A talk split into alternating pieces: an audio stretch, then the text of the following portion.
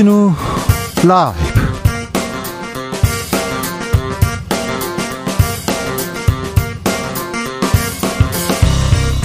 이태원 참사와 관련해서 윤희근 경찰청장이 강도 높은 감찰을 예고했습니다. 정작 윤 청장은 참사 당일에 등산 후 캠핑장에서 잠들어 자정이 넘어서야 사고를 인지했는데요. 일선 경찰에게만 책임을 물어야 하는 걸까요? 과연 경찰만의 잘못일까요? 이태원 팔출소 경찰관 그리고 김교흥 민주당 이태원 참사 진상조사 단장에게 들어보겠습니다.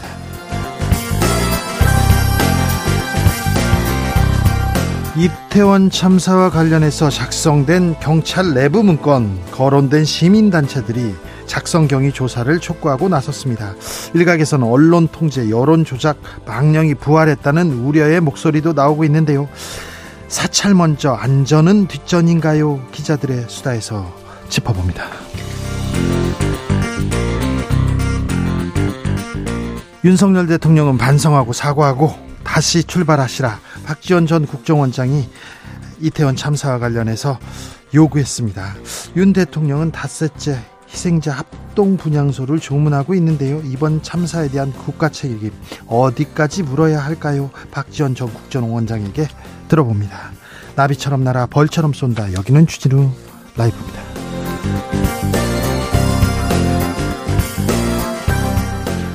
오늘도 자중차에 겸손하고 진정성 있게 여러분과 함께하겠습니다.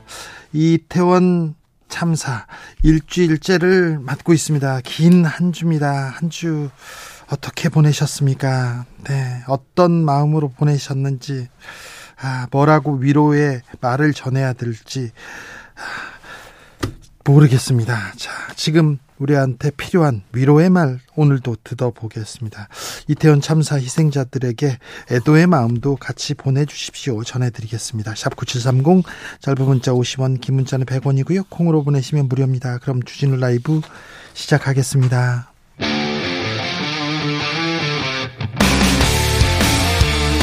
탐사보도 외길 인생 20년 주 기자가 제일 싫어하는 것은? 이 세상에서 비리와 부리가 사라지는 그날까지 오늘도 흔들림 없이 주진우 라이브와 함께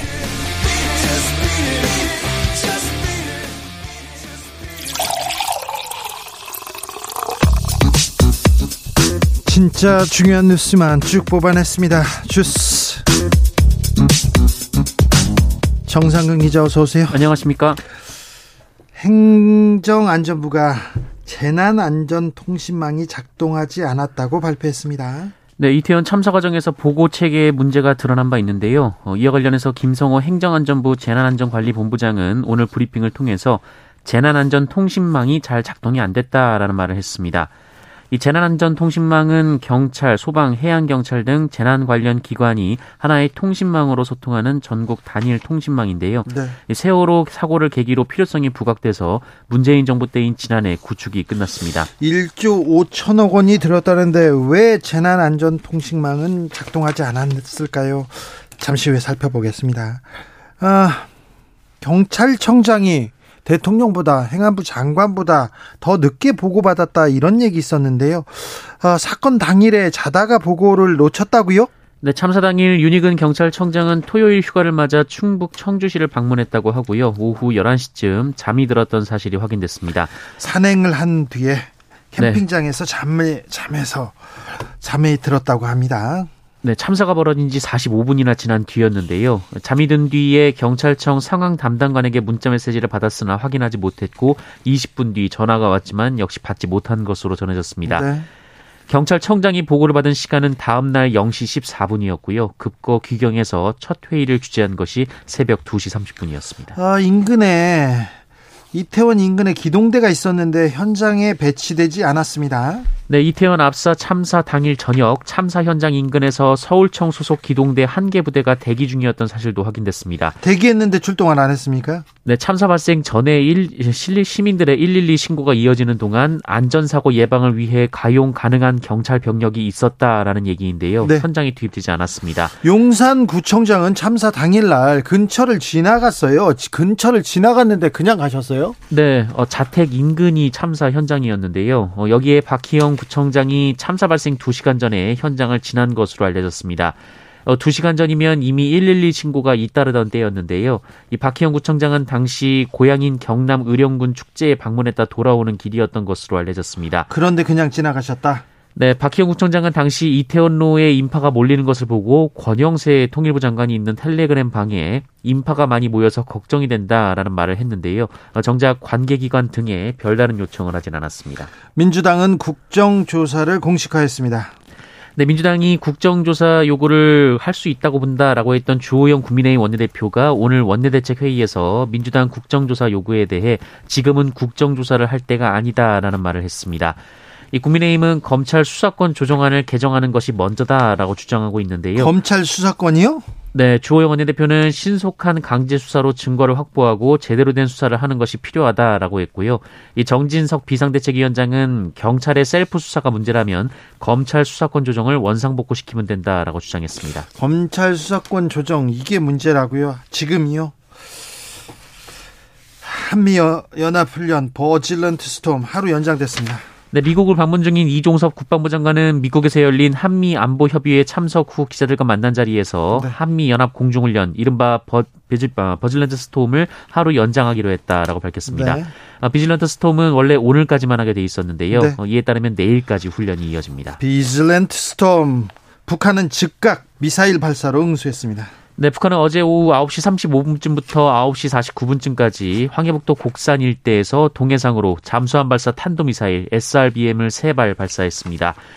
어, 그리고 어젯밤 11시 28분쯤부터는 강원도 금강군 일대에서 동해상으로 80여 발의 포경, 포병 사격을 가했습니다. 축구협회가 이번 카타르 월드컵 거리 응원을 하지 않기로 했습니까? 네, 대한축구협회는 오늘 서울시에 광화문 광장 사용 허가 취소 공문을 보낼 예정이라고 밝혔습니다. 이달 20일 개막하는 카타르 월드컵에서는 거리 응원을 하지 않겠다라는 건데요. 이 축구협회는 참사가 난 지 한 달이 채 지나지 않은 시점에 같은 관내에서 거리 응원을 하는 것이 국민 정서에 맞지 않다고 판단했다라면서 유가족 그리고 아픔을 겪는 많은 분께 위로가 되기를 바라는 뜻으로 최종 결정을 내렸다라고 밝혔습니다. 네, 지금은 그렇지만 안전이 최우선이고 또 유가족도 다독여야 되는데 무조건 막고 무조건 취소하는 것이 능사인지 이 부분에 대해서는 또 어, 조금 토론이 필요한 것도 같습니다. 오늘 추워졌습니다. 내일은 더 춥다고 합니다. 네, 겨울의 시작을 알리는 입동이 오는 7일인데요. 벌써 초겨울 추위가 찾아왔습니다. 어, 오늘 아침 최저 기온이 영하 5도에서 영상 8도 사이로 어제보다 크게 떨어졌는데요. 어, 내일은 더 춥고 모레까지 추위가 이어질 예정입니다. 춥습니다. 감기 조심하셔야 됩니다. 코로나도 지금 많이 늘고 있거든요. 네, 오늘 코로나19 신규 확진자 수는 4만 3,449명입니다. 어제보다 4천, 3,400여 명 줄었습니다만 일주일 전과 비교하면 7,500여 명 늘었습니다. 네. 어, 한덕수 국무총리는 오늘 재유행으로 하루 확진자가 최대 20만 명 발생할 수 있다라고 밝히기도 했습니다. 네. 네, 독감 환자 수도 일주일 사이에 20% 넘게 늘었습니다. 코로나 환자 늘고 있고요. 독감 환자도 늘고 있습니다. 그러니까 조심하셔야 됩니다. 각별히 조심하십시오. 아, 단풍 구경 다 좋은데요. 사람 많은 데는 조금 피해 주시고요. 거리두기도 좀 부탁드리겠습니다. 주스 정상근 기자와 함께 했습니다. 감사합니다. 고맙습니다. 주진우 라이브.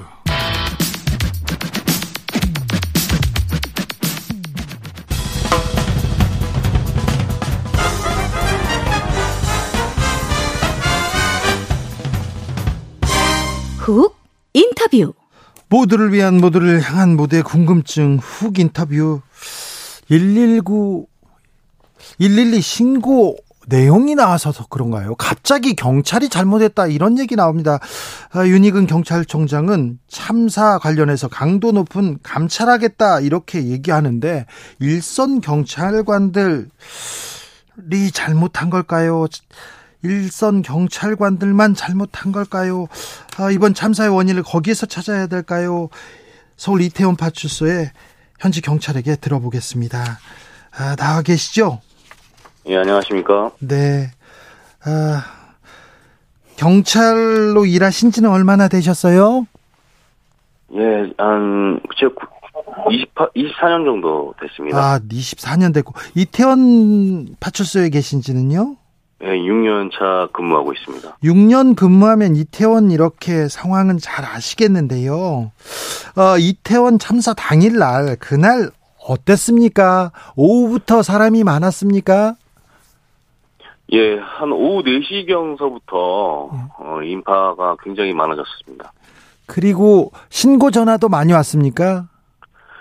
어, 신고 전화는 그렇게, 그, 어, 오후 정도까지는 그렇게 많다고 할 수는 없었고요. 예. 한 6시 넘어서 최초 신고부터 한 바- 저녁 9시까지는 그때가 좀 많이 나떨어졌죠. 그때부터. 아, 신고가, 원래 112 신고가 오지 파출소로 전화가 오는 건 아니죠? 예, 예. 네. 뭐 그- 오는 경우도 있습니다. 파출소로. 일반? 전화로 해서. 예, 그런데 그 6시 이후부터는 바빠지셨군요. 예, 예. 파출소에는 얼마나 이렇게, 어, 인원이 어느 정도 있었어요? 당시에 이제 그 주간 근무팀이 있었고요. 예. 그 저희가 이제 야간을 교대하는데 야간 팀이 나와 있었고 그 주간 팀도 퇴근을 하지 않고 대기를 하고 있었습니다. 같이 근무하고 있었습니다. 그러니까 그러면 주간 팀, 야간 팀이 다 근무하고 있었습니까? 예, 예, 예, 예. 그러면은 뭐 현장 파출소 인원들은 퇴근도 안 하고 일했다 이렇게 봐야 되겠네요. 예, 퇴근을 할 수가 없죠. 아 그렇죠. 예. 어, 사고 전화가 왔어요. 접수됐어요. 어떻게 대응하셨습니까?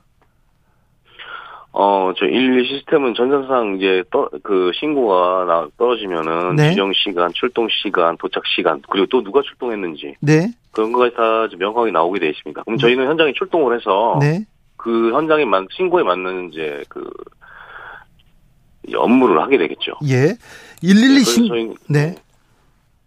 말씀하십시오.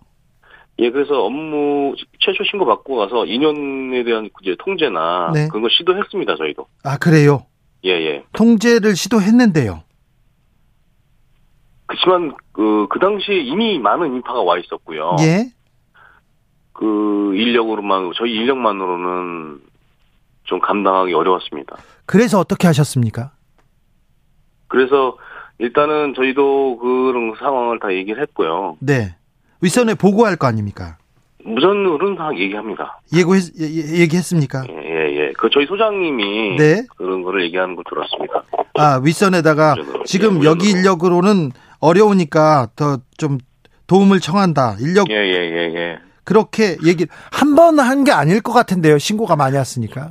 근데 할 정신이 없고 시끄러우니까 저희가 다 들을 수는 없습니다. 저희도 네. 그거를 네. 어, 너무 시끄러워요. 거기 주변이. 네. 아예 그래서 다 못 들었지만 한 것은 맞습니다. 한 거는 맞습니까? 예, 예.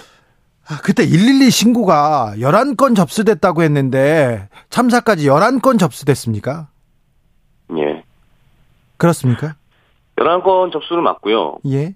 근데 더 많았죠. 70 총 어, 여- 최초 신고부터 이 어, 저녁 6, 9시까지 이거 저 참사 이전까지는 한 79건 네. 모든 신고 건수가 79건 됐고요. 예. 어, 그 압사 관련해서 그 안전사고 관련해서의 이제 11건은 맞습니다. 아, 신고는 네. 79건이었는데 압사 네. 관련해서는 어, 네. 압- 압사 얘기를 하는 예. 신고는 11건이었다. 예, 예, 예. 그 다른 신고도 많이 왔습니까? 예, 기타 여러 다른 신고도 있었죠. 예. 아, 현지 현장에 있는 경찰의 대응이 부족했다. 이렇게 지금 감 감사하겠다 이렇게 얘기 나오는데 이 비판은 어떻게 받아들이시는지요?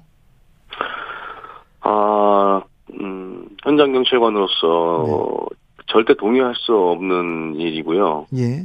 음, 현장 일일이 그 이- 우리의 이 참사가 우리가 조치를 잘못해서 나왔다고는 생각하지 않습니다. 예. 네네. 아, 알겠습니다. 저희도 국민들도 그렇게 생각하진 않습니다.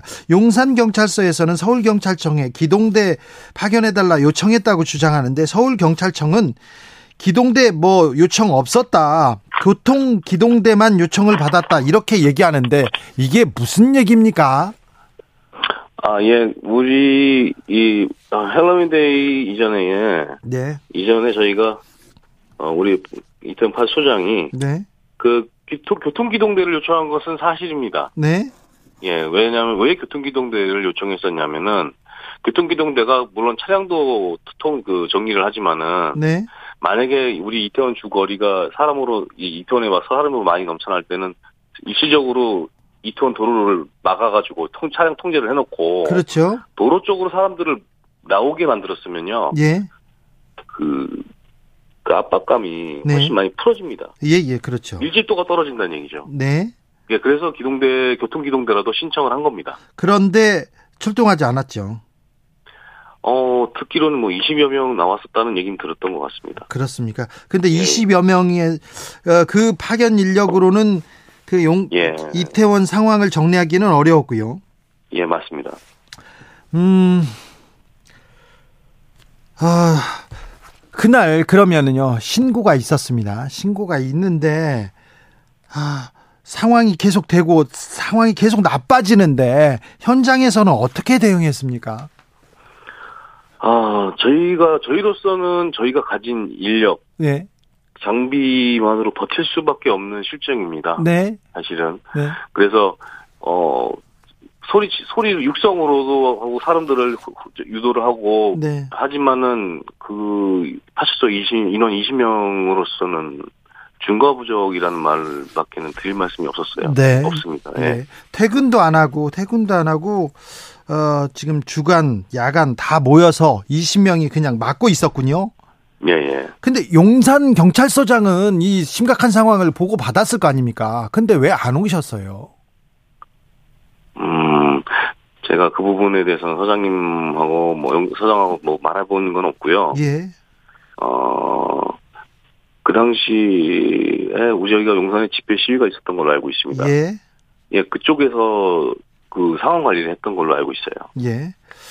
아, 윤희근 경찰청장은 현장 대응이 미흡했다고 했는데 여기에 대해서는 현장에서는 어떻게 생각하시는지요? 어, 어떤 근거로 그런 말씀을 했, 는지 의구심이 들고요. 네. 어, 과연 그럼 파출소 20명으로 그런 걸 다 다 조절하고 통제할 수 있었다고 생각한다면은 네. 어, 정말로 이거는 참 무책임한 발언 아니신가 그렇게 생각을 합니다. 그리고 그 모든 책임을 예. 우리 최하위 부서인 파출 이태원 파출소로 몰아넣은 게 아닌가 참 참담합니다. 네. 아, 처음에는 주최 측이 없으니까, 주최 측이 없으니까 이렇게 책임을 물을 수 없다 얘기하다가 갑자기 112 녹취록이 공개된 이후에 경찰한테 이렇게 특별히 파- 이태원 파출소에 이렇게 화살이 집중되는데 이 부분은 어떻게 생각하세요?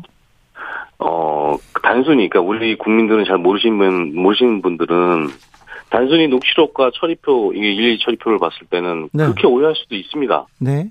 예. 하지만 우리가 일 신문에서 뛰는 우리 입장에서는 112 신고 건수를 신고 112 신고를 절대 무시할 수 없고요. 예. 철 출동을 하지 않을 수가 없습니다. 그래, 그리고 처리해야죠. 예, 예, 처리해야 됩니다.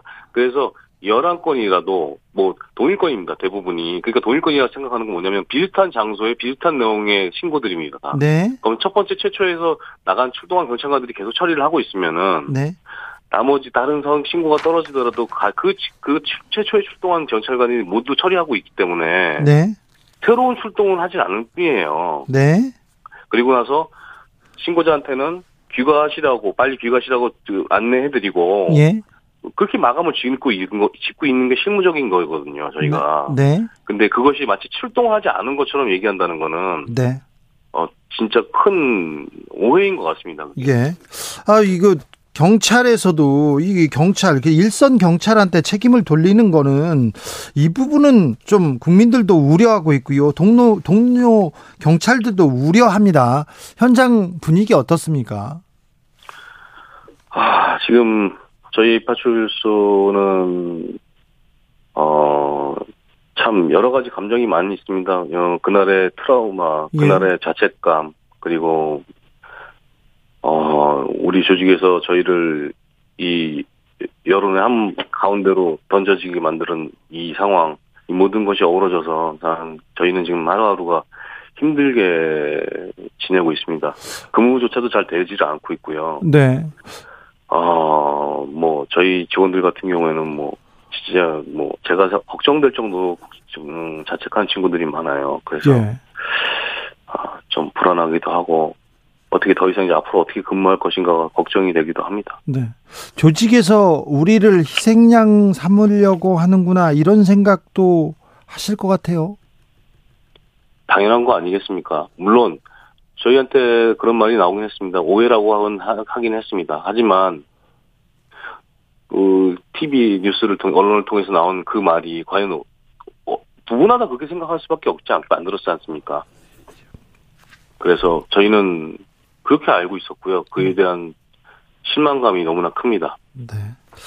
이태원 파출소에 6년 근무하셨으니까 지난 헬로윈 행사도 보셨고 많은 축제 사람들이 많이 모였을 거 다 보셨잖아요.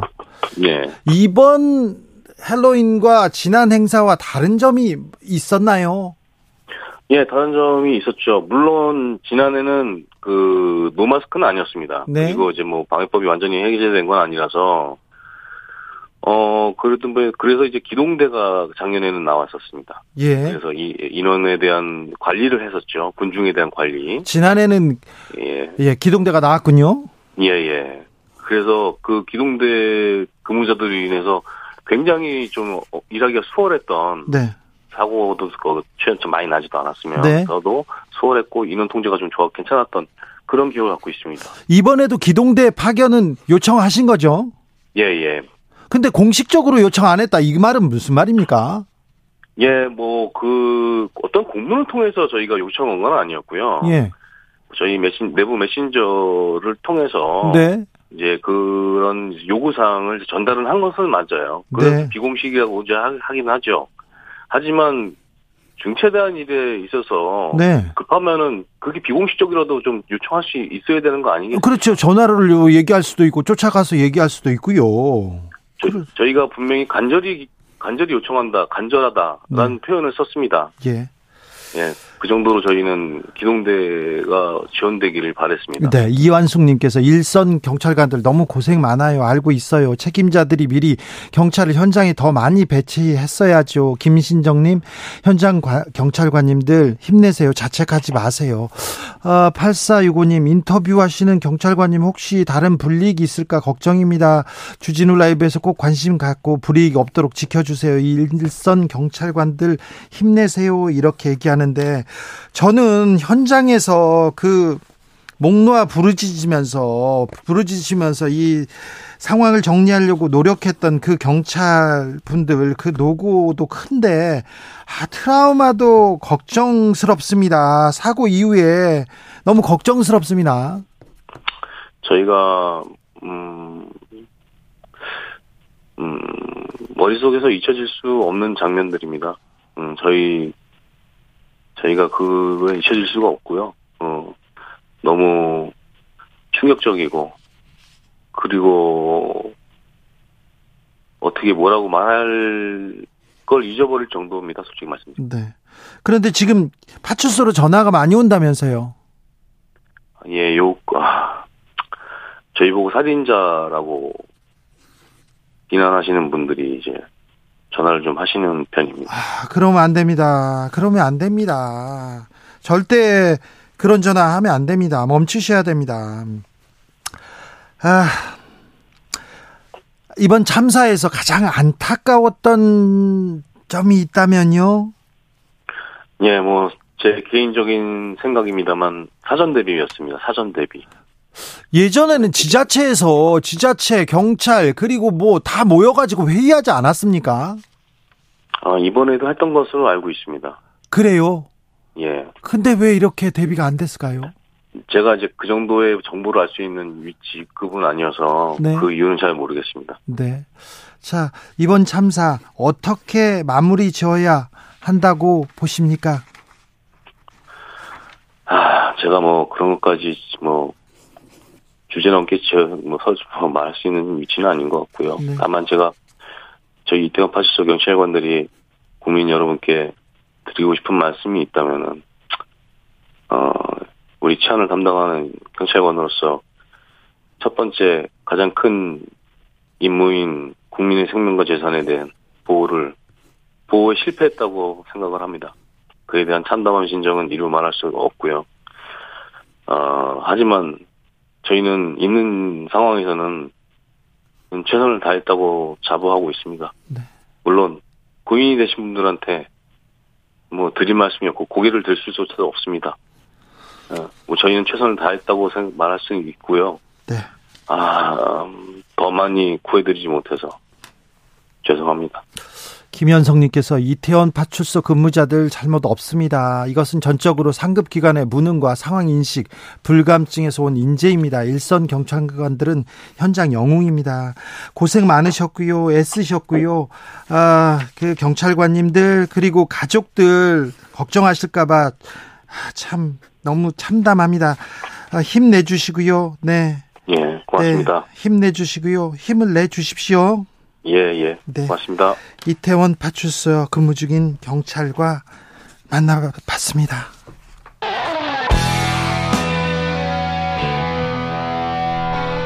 스치기만 해도 똑똑해진다. 드라이브 스루 시사 주진우 라이브.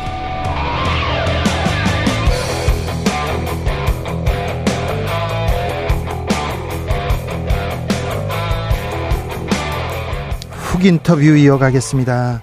정치권에서 이번 참사의 원인과 진상 어떻게 밝힐 것인지 공방 뜨겁습니다. 민주당에서는 국정조사 공식 제안했는데요. 어떻게 될까요? 국회 행정안전위원회 간사입니다. 더불어민주당 이태원 참사 진상조사단장 맡고 있는 김경웅 의원 모셨습니다. 어서 오십시오. 예, 안녕하세요. 반갑습니다. 의원님, 이번 이태원 참사 왜 이렇게까지 됐을까요? 어떻게 보고 계십니까? 일단 제가 보기에는 컨트롤 타워가 없었다. 그렇죠. 예, 그리고 대책 회의를 제대로 안 했어요. 예. 그러니까 예비를 제대로 못 했다는 거죠. 예. 예를 들면 용산구청장이 실질적으로 용, 용산 경찰서장도 모시고 소방서장도 어, 같이 함께 하면서 상인들이랑 모여서. 네. 이렇게 해서 대책 회의를 했어야 되는데 네. 작년 재작년을 했습니다. 그래요. 아, 그래서 어, 경찰 병력을 몇 명 해달라 이런 이런 것이 구체적으로 돼야 되고 네. 차도와 인도를 구분해달라 폴리스 라인을 쳐달라 네. 이런 걸 해야 되는데 이걸 안 했습니다. 왜 그랬을까요? 그거는 글쎄요 이게 에, 이 행사 자체를 어, 용산구청장은 축제가 아니라 현상이다 이렇게 얘기했습니다. 예. 이걸 사회적 현상으로 보는 것 같아요. 그러나 이미 언론이 예측을 했어요. 이 그날 이 할로윈 축제는 이 노마스크로 어, 하기 때문에 사람들이 많이 10만 모인다. 이상 모일 것이다. 예. 그리고 용산경찰서 정보과에서 26일 날 사고 당일 3일 전에 이미 계획서를 만들어서 보고를 했습니다. 네. 이게 어, 이 경찰이 필요하고 이, 이 주차 문제부터 해서 이거를 집중적으로 위험 위험하니까 어, 계획을 세워달라 이거를 서울청에도 보냈어요. 네. 이런 것들이 잘 지켜지지 않았고요. 예. 어, 서울시도 마찬가지예요. 서울시장은 자치경찰 제도로 바뀌면서 거기 조직의 수장입니다. 사실 서울시장이 서울 경찰의 수장 아닙니까? 네. 그렇습니다. 자치경찰. 이게 질서관리나 이런 교통 문제, 경비 문제는 어, 자치경찰에서 하는 거거든요. 그렇죠. 그러면 서울시장이 이걸 책임지고 해야 돼요. 예. 그러면 서울시장이 지금 외국 출장 갈 때가 아니었어요. 그리고 요 용산 이태원뿐만 아니라 할로윈 축제를 홍대에서도 하고 다방면으로 강남에서도 하고 했어요. 예. 이런 큰 행사가 있는데 어떻게 출장을 갑니까? 3년 전에 그 코로나 이전에 박원순 시장은 이 관련 예. 그렇게 안 했습니다. 회의했습니까? 회의했습니다. 회의했습니까? 예, 제가 보기엔 회의도 했고 예. 어, 전임 용산 서장, 어, 용산구청장한테 얘기를 들어보니까 네. 굉장히 관심을 많이 가졌다고 해요. 그리고 그 당시에는 어, 이 경찰도 와서 회의를 같이 하고 예. 뭐 이렇게 해서 어, 이 부분이 어, 거의 이, 이 행사를 시작하기 전에 대비책을 다 강구했다. 네. 이렇게. 아, 작년 헬로윈 그 헬로윈과 올해의 차이점 그리고 3년 전에 노 마스크였을 코로나 이전 때 박원순 시장과 오세훈 시장의 어, 대응 차이점 이 부분도 조금 잘 예, 밝혀주십시오. 그건 좀 짚어봐야 될 것 같습니다. 예. 예, 예. 의원님, 예. 음, 경찰청장이 이렇게 늦게 보고를 받습니다. 국민들도 다 알고 있는데 이렇게 취침하다가 아, 취침하다가 보고를 늦게 받았고요. 그 다음에 이 행적도 조금 이상합니다. 이제 이렇게 되는 거죠. 서, 요번 이 행사의 이 또 경찰 쪽의 컨트롤 타워는 서울경찰청장입니다. 네. 네. 아, 서울경찰청장이 이 기동대 배치를 제대로만 했어도 그렇죠. 이 사태는 무조건 막았습니다. 예. 아, 뭐냐면 그 당시에 그 이 녹사평역 거기에 에, 일개 중대가 한 80명 되거든요. 예. 이게 8시부터 대기하고 있었고요. 네. 대기했는데요. 어, 기동대가 그냥 대기하고 있었어요. 대기했는데 출동 안 하고 그냥 있었어요? 네, 출동을 안 시켰죠. 아니, 행사장에 늦지를 않았어요. 112 신고가 그렇게 그렇게 들어왔는데 6시 35분부터 112 신고가 들어왔음에도 불구하고 이태원 옆에서 그냥 주둔하고 있다가 그냥 가만히 있었어요. 네, 거기 그냥 녹사평역에 있었고요. 그건 왜냐하면 경찰에도 컨트롤 타워가 없었다는 거죠. 그렇죠. 누군가를 지시해야 지시해야 되고. 네. 그리고 이 지금 대통령 사저가 있는 이 서초 쪽에 네. 거기는 2개 중대가 이 시위 예고가 없이 그냥 있었어요. 2개 예. 중대. 서초동에선 시위 없었어요. 예, 예. 근데 2개 중대도 가만히 있었습니다. 예, 그렇습니다. 왜 출동하지 않았죠? 그럼 컨트롤 타워가 지시를 했어요. 출동 안 시켰네요. 그러니까 이게 보니까 집회 및 시위에 초점이 맞춰져 있지 예. 국민의 생명과 안전 이 부분 행사에 있어서의 질서 혼란 이 부분에는 초점이 안 맞춰졌던 것 같습니다. 집회 시에도 많은 경찰이 파견되는 게 거기에서 불상사가 있, 거기에서 집회 시위자들의 안전 생명 이거 지키려고 가는 거 아닙니까? 그렇습니다. 그 여기도 마찬가지죠. 그럼 뭘 했습니까? 아, 가수 김 씨가 자정 다 된 시간에 이 옥상에서 이렇게 쳐다보는데 경찰들이 2열로 줄을 맞춰서 천천히 걸어오고 있더래요. 상황을 파악을 어, 못 하고 있었던 아마 그 이 녹사평역에 있었던 그 기동대는 9시 반인가 이때쯤 들어갔을 거예요. 9시 반에서 10시 사이. 참사가 있고 나서요. 예, 예, 예, 예. 그때쯤. 경찰이 왜 이렇게 지시하지 않았는지 출동하지 않았는지 왜 구조하지 않았는지 이 부분은 좀 잘 밝혀 주십시오. 아, 그게 이제 서울 경찰청이 컨트롤 타워거든요. 예. 그 용산 서장 같은 경우도 처음에 밝혀진 거는 어 10시 17분에 갔다고 하다가 네. 지금 11시 5분으로 바뀌어졌잖아요. 예. 예. 이게 정말 문제가 있는 거죠. 네. 사실 112 신고가 너 여기 위험해요. 압사당할 것 같아요. 압사 단어 다 들어간 말, 신고 말고도 많이 왔죠. 예. 그러니까 열 몇 건이 아니죠. 저희가 이제 어 10시 15분까지가 79건의 112 신고가 있었거든요. 네. 그 자료 오늘 중으로 받았어요. 예. 나머지 11건 말고 예. 거기는 주로 이제 주차 문제. 네. 교통사고가 났다라는 얘기, 네. 빨리 와서 조정해달라 네. 이런 것들이 태반이었습니다. 아, 그렇습니까? 예, 예, 예. 강기호님께서 현장에 있었던 사복 경찰들이 있지 않습니까? 네. 뭘 했나요? 사람이 그렇게 많았어요. 지원 요청할 생각도 안 했나요? 지원 오면 단속하는데 방해된다고 생각해서 안 했나요? 물어봅니다. 그, 이 사복경찰, 이게 경찰 투입된 게 그날 137명입니다. 네. 그 중에 정복을 입은 사람은 58명이고요. 예. 나머지 사복은 제가, 아, 보니까 마약 사범, 예. 그 다음에 성희롱, 폭력, 이런 거를 단속하기 위해서 나간 것 같아요. 네. 근데 그 10만이 운집하면서 이 동하는데 사복 경찰은 어, 전혀 거기에 도움이 안 되잖아요. 예. 정복을 입었어야지 이게 조정도 하고 어, 이쪽 길은 가면 안 된다. 좀 벌려주십시오. 가지 마십시오. 이런 걸 하는 거예요. 그런데요, 네. 의원님. 음. 제가 정치부 기자입니다. 정치부 기자인데 정치인을 만나러 갔는데 거기에서 사고가 났어요. 네. 그 기사 쓰거든요. 네, 예, 예. 고발해야지요. 예, 예, 경찰도 마찬가지 아닙니까? 예, 예, 근데 왜 그건 안 됐을까요? 아, 그분들도 나름대로 사고를 났을 때 행위는 했겠죠. 예. 근데 효율적인 관리가 안 됐다는 거죠. 아무튼 국민과 국민의 생명과 안전을 책임져야 되는 행안부 장관. 네. 경찰도 책임집니다. 경찰국도 만들고 이분이요. 네. 이상민 장관 왜 이렇게 보고를 늦게 받은 겁니까?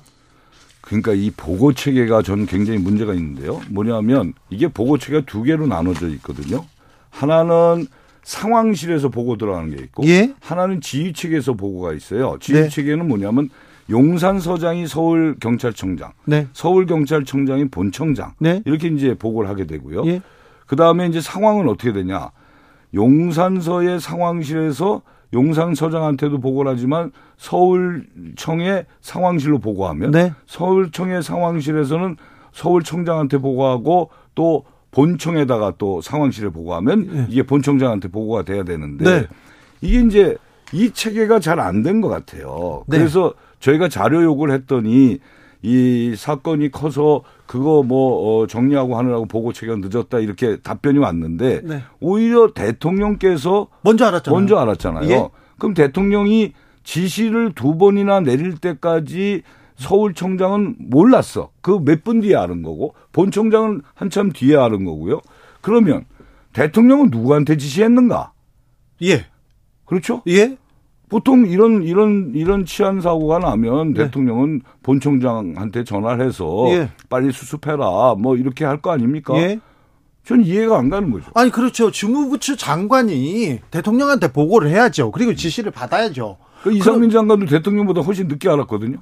아, 이거 그러면 이게 컨트롤 타워도 없고 이거 기강 컨트롤 타워도 없고 상황의 체계도 없고요. 예. 또 과거 정부에서는 이런 게 있습니다.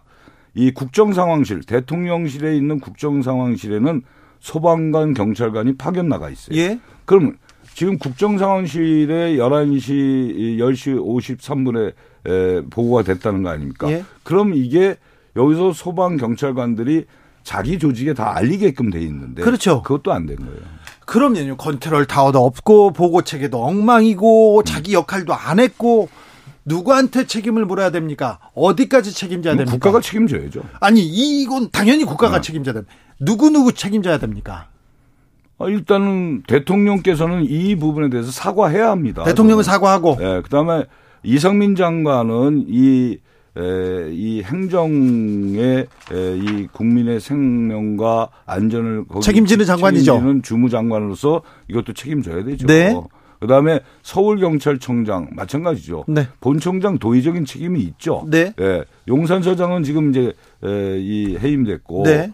어, 이런 부분이죠. 그리고 이 용산구청장, 예.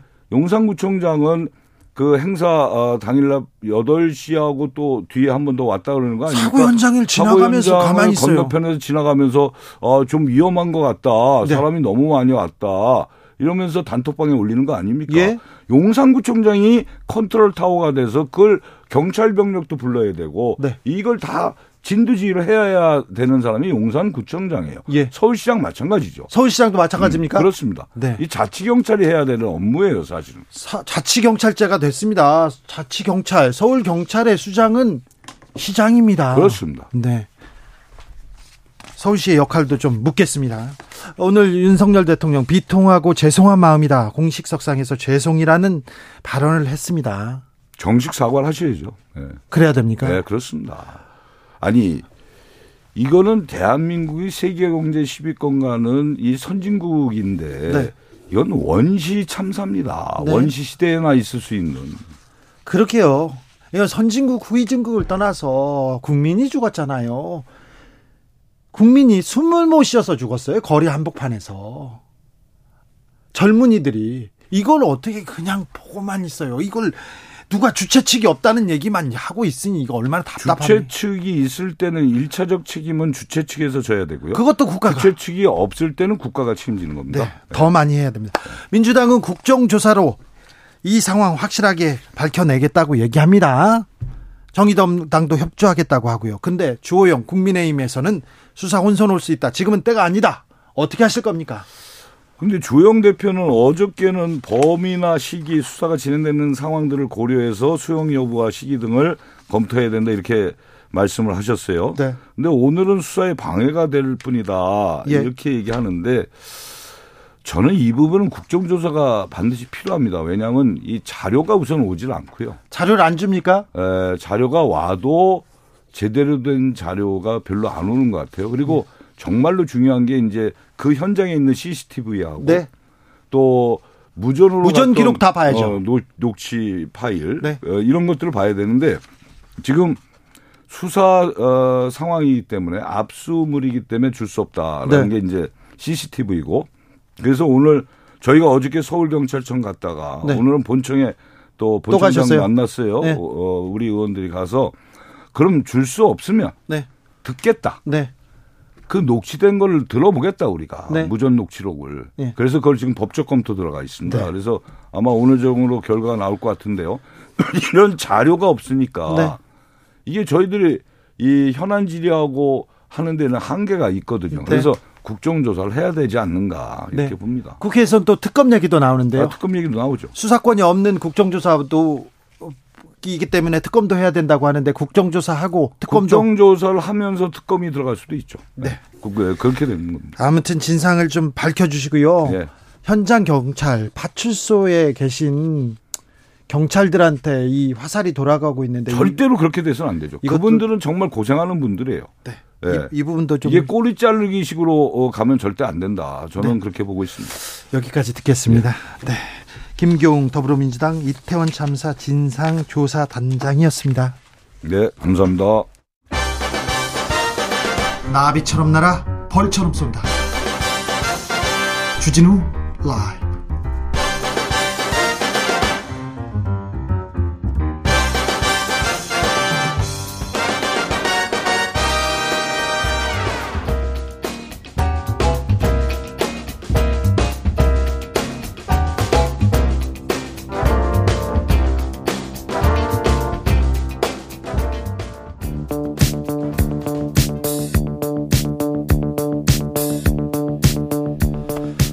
대한민국의 새로운 100년을 고민해 보겠습니다. 고민해야 됩니다. 더 고민해 보겠습니다.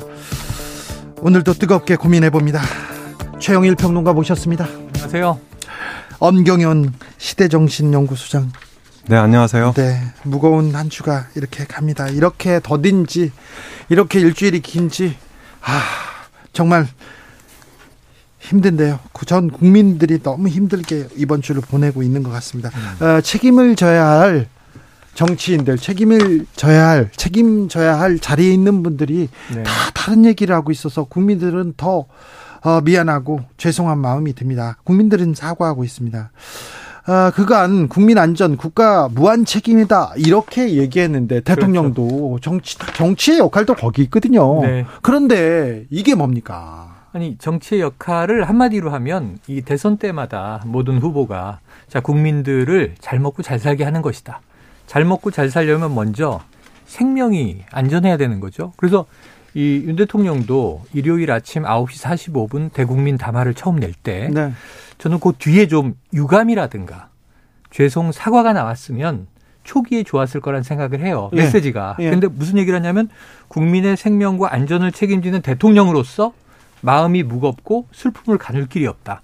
이건 본인의 심경 토론은 되는데 네. 모든 국민이 다 같은 마음이었죠. 네. 하지만 책임자라고 본인이 인정을 하고는 그 다음에 뭐 어떻게 한다는 조치는 뒤에 나오지만 사과가 빠지는 바람에 그러니까 계속 사과하라는 이야기를 뒤에 듣게 되는 거예요. 오늘 죄송이라는 단어를 쓰- 예, 조계사의 이제 추모사에서 네. 죄송하다라는 이제 표현까지는 등장을 했습니다. 네, 그렇습니다. 이번 참사의 책임 소재를 몇 가지로 나눠 보면 일단 실무적인 책임은 용산 경찰서장 그리고 음. 부청장, 용산 부청장, 서울 경찰청장, 경찰청장 네. 이런 분들이 이제 실무적 책임이 있는 거예요. 네.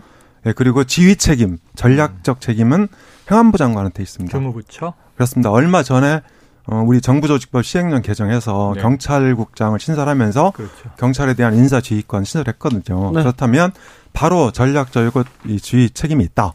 그 다음에 대통령은 정치적 책임이 있는 거죠. 네. 예. 그런데 이게 법률적 책임이나 실무적 책임이 책임보다 정치적 책임이 가볍다고 할 수 없는 거예요. 음. 그렇죠. 네, 대통령은 이런 어떤 정치적인 해석을 해야 되는데 이 정치적 통찰이- 책임을 지는 자리 아닙니까? 그렇습니다. 통찰이 부족하다.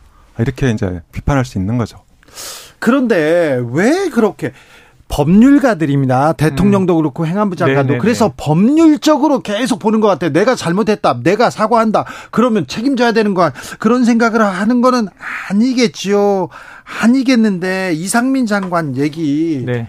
너무 국민 정서와는 동떨어져 있었어요. 아니 모든 모든 관료가 마찬가지였어요. 초기에는 면피에 대한 걱정이 컸던 것 같아요. 뭐 자리 유지에 대해서 집착이 있었는지 는 모르겠지만 이 책임을 내가 맞으면 큰일 나겠다라는 생각을 했겠죠. 대참사를 하룻밤 사이에 본 거지 않습니까? 네. 12시 넘어서 속보가 나왔는데 아침에 보니까 100여 명이 사망을 하는 네. 서울 도심 한복판에서 말이죠. 이거는 정말 초유의 참사기 때문에 놀랐을 수 있는데 제가 놀란 건 이런 대목이에요. 용산구청장 축제가 아니다 현상이다. 이게 무슨 개념적인 얘기예요? 축제건 행사건 현상이건 책임져야 되는 거예요. 아니 그리고는 표현하고는 아무 상관없어요. 할 만큼 다 했다는 네. 거 아니에요. 그리고 이제 이상민 장관도 마찬가지 이제 표현을 하죠. 결국은 경찰력을 더 투입했어도 결국은 달라지지 않았을 것이다. 그 다음에 경찰력은 다 소요와 시위를 막느라고 부족했다. 아니 그러면은 경찰력 필요 없다고 해놓고 부족했다는 건 또 뭐예요? 앞뒤도 안 맞는 얘기를 초기부터 내놓고 그 다음에 이제 횡설수설로 들리는 겁니다. 그런데 그 다음에 사실은 이 그 행안위에서 현안 질의는 이제 월요일에 합니다만 현안 보고가 이루어지고 112 신고 접수 녹취가 공개되고 대반전이 일어나는데 지휘 체계가 네. 대통령이 먼저 보고받고 행안부 장관이 보고받고 윤익은 경찰청장이 자정이 넘어서 보고를 받아요. 제일 늦게 받았어요. 이런 대단한 지휘 체계, 이건 지휘 체계가 있는 겁니까? 지휘 체계가 없는 거잖아요. 그렇습니다. 밑에서부터 네. 올라가고 위에서 지시가 내려와야 되는데 이건 거꾸로 보고가 되고 대통령을 지시했는데 실무자들은 그 밑에 부하들은 몰라. 주무부처 예. 장관한테 보고를 받아야 되는데 어, 안 그래요. 주무부처 장관은 내부 알림을 보고 안지 1분 후에 대통령이 최선을 다해 구조하라. 이게 무슨 말씀이실까? 그렇습니다. 네. 그러니까 이게 어, 한 정부의 능력은 정말 위기가 발생하면 드러나는데 사실 지금의 여건 총체적 위기죠. 그러니까 총체적 무능이고 이렇게 볼 수 있는데 일단 여건을 보면 빅3라고 있습니다. 빅3. 그러니까 대통령 다음에 위치를 차지하는 음. 그러니까 한덕수 총리가 있고 네. 그리고 이제 김대기 비서실장이 있죠. 네. 그다음에 당으로 가면 정진석 비대위원장. 네. 그런데 제가 보기에는 빌3입니다. 빌3. 빌빌대다 음. 할때 빌3. 그러니까 이 사람들이 전부 다 대통령 심기 경호만 해요. 음. 그리고 이제 이 그러니까 이상민 장관하고 한동훈 법무장관은 그러니까 이제 뭐 좌, 좌동훈 우상민 이래서 네, 네. 네. 어, 이 그러니까 윤석열 대통령의 핵심 측근이잖아요. 그러니까 예, 실세 서- 장관이랍니다. 서- 예, 서울대 법대 그러니까 핵심 이너서클인데 그러니까 이 사람들을 보호하기 위해서 처음에 그렇게 대응을 한 거죠. 음. 그러니까 저는 이런 참사가 일어나면 그것 참사를 막, 못 막았다면 이 수습하는 게 굉장히 중요합니다. 아, 그럼요. 이 수습하는 과정에서 민심이 떠나가면 음. 예를 들어서 2014년에 세월호가 그랬거든요. 네, 세월호라는 구멍이 크게 뚫렸어요. 이걸 제대로 못 막으니까 아, 바로 이제 그 2016년, 2017년에 촛불과 탄핵으로 이어졌다. 그래서 아, 이번 윤석열 대통령도 지금의 사태를 좀 진중하게 바라봐야 된다. 네. 아, 저는 그렇게 생각합니다. 양상이 다르지만 무게감은 세월호와 또 다른 무게감이에요. 어찌, 어찌 보면 서울 한복판에서 예, 예. 그러니까 친구 만나러 간 젊은이들이 해상 사고의 비참함이 있었는데 예. 이또 육상 사고, 도심 사고의 비참함이 있는 거예요. 그런데 어떤 분이 그런 얘기를 했어요? 이게 국가 책임만 있나? 개인 책임은 없나? 부모들은 왜 안 말렸나? 부모들이 사고 날 줄 알았습니까? 잘 놀고 와라. 고생 많이 했는데 학교 생활하느라 직장 생활하느라 재밌게 놀다 와라. 대신 안전하게 놀다 와라. 거기가 사지가 될 줄 알고 보냈냐고요. 지금 그런 얘기를 하시는 분은 좀 무슨 생각인지 이- 납득이 안 돼요. 그럼 거기는 뭐 거다 거대한 위험이 도사리고 있는 뭐 범죄 도시였던 겁니까? 근데 거기로 자녀들이 가는데 부모들이 그냥 이 팽개쳤다는 겁니까? 무슨 얘기를 하는 건지 저는 개인 책임의 이제 강조라는 균형을 맞추려는 뭔가 또 논리는 알겠는데 좀이 납득되지 않는 얘기들이 자꾸 튀어나와서 이 화가 나고요. 대통령 예. 전 비서관 김성회 전 비서관의 그리고 이 한번 돌아가 보면 세월호 때는 어떻게 됐냐 하면 국무총리가 경질됐어요. 그 이후에 총리감을 못 구해서 네. 장수 총리가 돼버립니다. 정홍원 총리가. 네. 안대희 후보 낙마, 문창극 후보 낙마 이런 일이 벌어지고요. 이 이주영 해수부 장관은 네. 해수부 장관 맞자마자 일이 터졌는데 이분은 오히려 좋은 평가를 받았어요.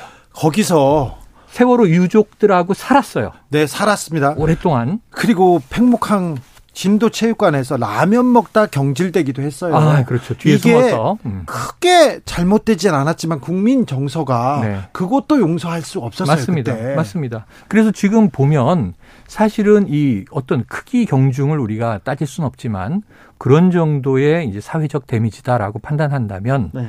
어, 이게 총리 경질까지도 갈 수 있는 거구나라고 이 정부 차원에서는 대통령실에서는 대응을 해야 되는데 지금 전혀 책임 소재에 대해서는 지금 두 명 나왔습니다. 용산 경찰서장 직위 해제 수사 의뢰 그리고 112 상황 관리관 저는 그건 마땅하다고 보는데 문제는 그러면서 지금 계속 이 저 매일 합동분향소 조문에 지금 이상민 장관이 대동하다가 오늘은 안 나왔습니다만 대통령실이 선을 긋긴 했습니다만 여기에 대해서는 좀 빠른 인사 조치를 하는데 자 모든 조사의 경위를 보고 나서 하자가 아니라 이거는 법적 책임이 아니고 정무적 정치적 책임으로 경질하는 거잖아요. 그럼 국민들의 마음을 조금이라도 풀어, 풀어주기 위한 조치잖아요. 이건 잘못이 있고 없음의 문제가 아니라 직위 직책의 문제거든요. 그런 조치들은 좀 선제적으로 빨리 하시는 게 오히려 좋지 않겠나는 생각이 듭니다. 네, 그렇습니다. 예, 참사 수습의 가장 핵심적인 방안 중에 하나가 가장 책임이 많은 사람 이상민 장관을 경질해야 되는 거죠. 저는 그렇게 보고요. 네, 다만 이제 대통령이 어, 어제하고 그제 이틀 동안 그 분향소에 이상민 장관 동행을 했는데 네. 오늘 이제 대통령실에서 부인했잖아요. 네. 그러니까 강력하게 요구한 적이 없다. 그래서 네. 아마도 이것은 아, 이상, 이상민 장관이 그러니까 본인이 여태 이제 실세 노릇 하다 보니까 네. 아, 그 실세를 팔아서 아, 이좀 더 장관직을 위임하려고 좀 자작극을 꾸민 게 아닌가 뭐 아, 그런 측면도 있다고 보여집니다. 그래요? 동행을 한 엄경영, 최영일 두 분 감사합니다. 고맙습니다. 네. 감사합니다. 2부에서는 박지원 원장과 돌아오겠습니다.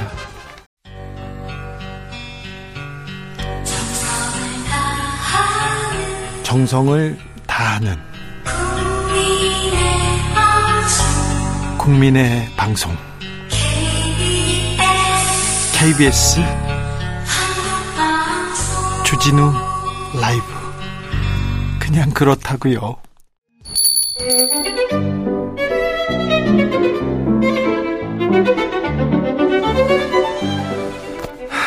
고품격 정치 분석의 세계로 가보겠습니다.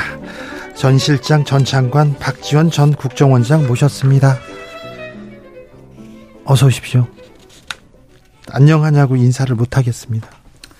안녕한 국민 없죠. 네, 아, 이렇게 분통이 터지는 국민만 있죠. 그러게요. 이렇게 안녕하냐는 인사가 이렇게 죄스러울 때가 없습니다. 그러니까 저는 지금 오늘 보니까요. 이 사고가 난 것도 화가 나지만은 네. 어쩌면 정부 여당 사람들이 그렇게 국민을 무시하고 예, 이 자체를 면피하려고 하는가. 네, 이게 보니까는 MBC가 신나게 보도해가지고 여성들이 갔다. 예. 국민의힘에서 그런 주장을 했어요. 글쎄요. 언론사 책임이라고. 언론사 책임이. 예, 그리고 음? 부모가 뭐 했냐? 예. 애들 갈, 못 가게 해야지. 대통령실 전 비서관이 그랬어요. 그렇죠. 또 이건 진짜 문재인 정부의 탓이다. 네. 또 과거 정부 탓이에요. 예. 정미경 네. 전 의원 이런 걸 보고 저는 차라리 예. 헬로윈의 원조가 어딥니까? 미국이죠. 켈트족입니다. 네. 고대. 아일, 아일랜드. 예. 켈트족한테 따져야지. 예. 이런 몰상식한 일들이 이렇게 일어나고 있는 건 참으로 개탄스럽습니다. 네. 아, 참사가 발생했어요. 그런데 국가는 어디 있나 이렇게 묻습니다. 8년 전 세월호에서 살아남은 아이들이 17 아이들이 25이 되어가지고 이태원에서 숨졌는데 숨을 못 쉬어서 숨졌어요. 숨을 못 쉬어서 죽었는데 국민들이 주체 측이 없다 이 얘기를 어떻게 받아들여야 됩니까? 대한민국 땅에서 이루어지는 일은 다 주체죠. 국가가요. 아, 그렇죠. 네. 그리고 뭐 매뉴얼이 다 있었잖아요. 자, 보십시오. 네. 김대중 대통령 때2002 네. 월드컵 네. 광화문 서울광장 100만 이상의 붉은 악마 응원단이 모였습니다. 그때 어떻게 하셨어요? 그때 제가 비서실장이었는데 네. 서울경찰청장이 와서 예. 동서남북 예. 길을 둘을 터야 안전이 보장되는데 네. 그렇게 되면은 응원단의 흐름을 끊을 수 있습니다. 네. 제가 결정을 했어요. 어떻게요? 남북으로만 해라. 개통을 해놓고 네. 길 하나만 터놓고 예. 경찰들이 철저히 지도해라. 네. 그렇게 해서 저는 김대중 대통령 모시고 상암구장에 갔었죠. 응원을 갔는데 예. 청장이 경찰청장 서울청장이 교대로 예. 10분마다 5분마다 저한테 전화를 하면은 보고합니까? 대통령께 괜찮습니다. 내가 조금 한 5분 있어도 말씀 안 드리면은 대통령이 손짓해서 어쩌냐. 계속 경기를 보고 있으면서도 광화문에 시민들, 국민들의 안전은 계속 챙겼군요. 눈은 경기를 보지만은 마음과 모든 것은 광화문의 시민의 안전에 꽂혀 있는 거예요. 아, 그래요? 자, 박원순 시장, 성장현 용산구청장 때 네. 22만이 이태원 같은 있었어요. 장소에 모였습니다. 네네. 그때 경찰이 촘촘히 예. 경비를 하고 있기 때문에 옆 건물을 가는데 일방 통행이니까 저리 돌아가라 예. 하니까는 SNS에 젊은 사람들이 할로윈 축제에 경찰이 놀러 왔다. 예. 경찰이 더 많다. 불만 제기했었어요. 그렇게 불만이. 네. 그러니까 안전사고는 사고가 없어요. 없었죠. 네. 자, 그렇다면은 그게 뭡니까? 같은 날 네. 이태원역에서는 지하철역이죠. 네. 그 많은 인파가 몰려들지만은 영무원들이 지하철 종사원들이 잘 정리를 해가지고 사고가 하나도 없었어요. 예. 이걸 뭐라고 설명해야 돼요? 그러니까요. 아, 그런데 더 가관은 물론 오늘 처음으로 닷새 만에 네. 윤석열 대통령께서 조계사 네. 불교 행사에 가셔서 네. 미안하다. 죄송이라는 단어를 썼습니다. 예, 죄송하다. 이런 말씀을 했는데 물론 사과 좋습니다. 네. 그렇지만은 이러한 사과를 가지고 사과했다. 이것은 안 됩니다. 더 사과해야 됩니까? 계속 사과를 해야지만은 공식적으로 네. 전 국민에게 사과를 해야지 네. 불교 행사에 가서 하는 것은 네. 마치 대통령 사과 안 하냐 하니까는 한덕수 총리가 안행위에서 행안부 장관이 사과했다. 네. 또 빈소에 가서 사과했다. 네. 이런 거하고 똑같습니다. 그래요. 그러니까 대통령은 국가 원수지만은 공식적으로 국민들에게 사과하는 절차가 있어야 된다. 네. 이렇게 생각하고 저는 거듭 총리 이하 내각, 대통령 실장 이하 대통령실 전원 사퇴를 하고 예. 행안부 장관, 경찰청장, 용산구청장 이런 분들은 사법 처리해야 된다. 지금 보면은요 총경 두 사람 예. 용산 경찰서장하고 112 당시 112 센터 사- 예, 상황실장 상황실장. 네. 이두 분한테만 책임을 밀, 묻고 네. 이상민 장관이 뭘 하겠습니까? 멀쩡한 경찰 행안부로 경찰국 신설해 가지고 내가 경찰은 지휘한다. 네. 그러면 이 지휘 잘못했으면은 자기 처벌 받아야죠. 네. 저는 그래서 이렇게 우리나라가 무감각할 수 있는가? 네. 이런 위정자들이 국민한테 이렇게밖에 할 수 없는가라고 하고요. 네. 지금 제가 수차 지적을 하겠습니다마는 용산 대통령실에는 국가 위기관리센터가 있습니다. 예. 청와대 문재인 정부 때 벙커에 있던 이 벙커에 네. 국가 위기관리센터장은 현역 네. 쓰리스타가 담당을 하고 있어요. 네. 지금도 그럴 겁니다. 네. 그러니까 용산으로 이전하려고 할 때 군사적인 여러 가지 시설은 국방부에 합참에 있으니까 네. 괜찮다 하더라도 국가위기관리센터는 어떻게 하느냐 그런 질문이 나왔었어요. 많았죠. 예. 그런데 국가위기관리센터에는 군사적인 것도 나타나지만은 거기서 이런- 보면요 이번에 북한이 미사일 쐈다 네. 하면은 일본 열도로 날아가는 것을 볼 수가 있습니다. 예. 그렇게 잘 돼 있어요. 예. 비군사적 네. 즉 국가의 재난. 예를 들면은 저기 호남 어디 섬에서 경상도 울릉도에서 불이 났다. 불이 났다. 거기에 다 표시가 돼요. 불이 났다, 지진이 났다, 자연재해도 다, 나오죠. 예. 이 부분. 이번에 네.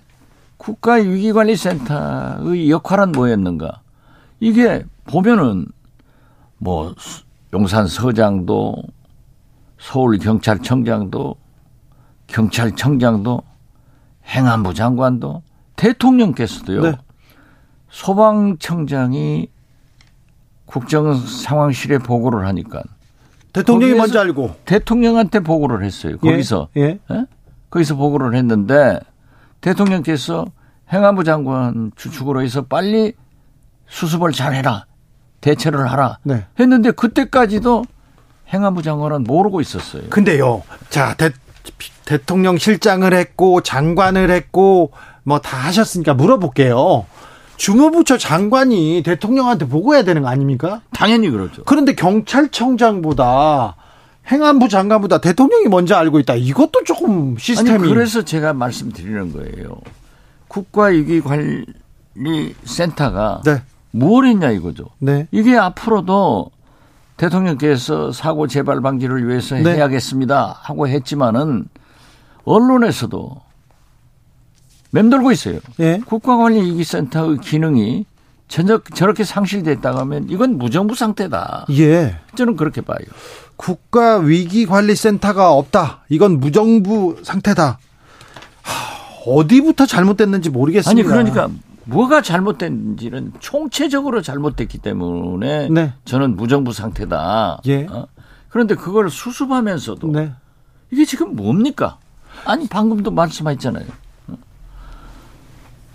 어? 이태원 참사 네. 희생자 예. 합동 분향소를 네. 이태원 사고 예. 사망자 합동 분향소. 이게 또 뭡니까? 지금도 그것이 안 고쳐졌어요. 네. 그래도 광주시에서는 고쳤죠. 하나만 고쳤더라고요. 네. 희생자라고. 그런데요. 아니 왜 그런데 이거 희생자, 이거 사망자, 리본 이런 거 이게 참사 아니고 사고 여기에 왜 이런 데다가 이렇게 집중? 이게 검찰 경찰 시각이죠. 그렇습니까? 왜냐하면 사고라고 하면은 정부 책임이 없는 거예요. 당신 사고 났지 않냐? 예. 교통사고 났지 않냐? 네. 이렇게 되는 거고. 이게 그다음에- 세월호 세월호 때도 그랬어요. 그렇죠. 사고라고. 희생자라고 하면 또 국가에서 배상을 해야 돼. 네. 보상을 해야 돼. 네. 또 사망한 사람이 세월호 때도 그랬잖아요. 네. 어디 뭐 제주도 수학여행 가다가 죽은 것을 왜 정부가 책임지냐. 네. 지금 이런 발상을 하고 있는 거예요. 네. 그러니까 어? 여당 인사가 아니 언론에서 예. 아무 문제 없다고 그렇게 풀어대니까 박승 박성중 의원입니다. 여성들이 가서 다 죽었다. 네.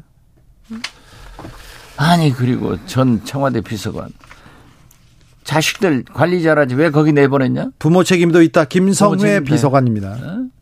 네. 그리고 다시 한번 말씀드려서 문재인 정부 책임이다. 정미경 최고위원입니다. 박지원 네. 켈투족 책임이다. 네, 알겠어요.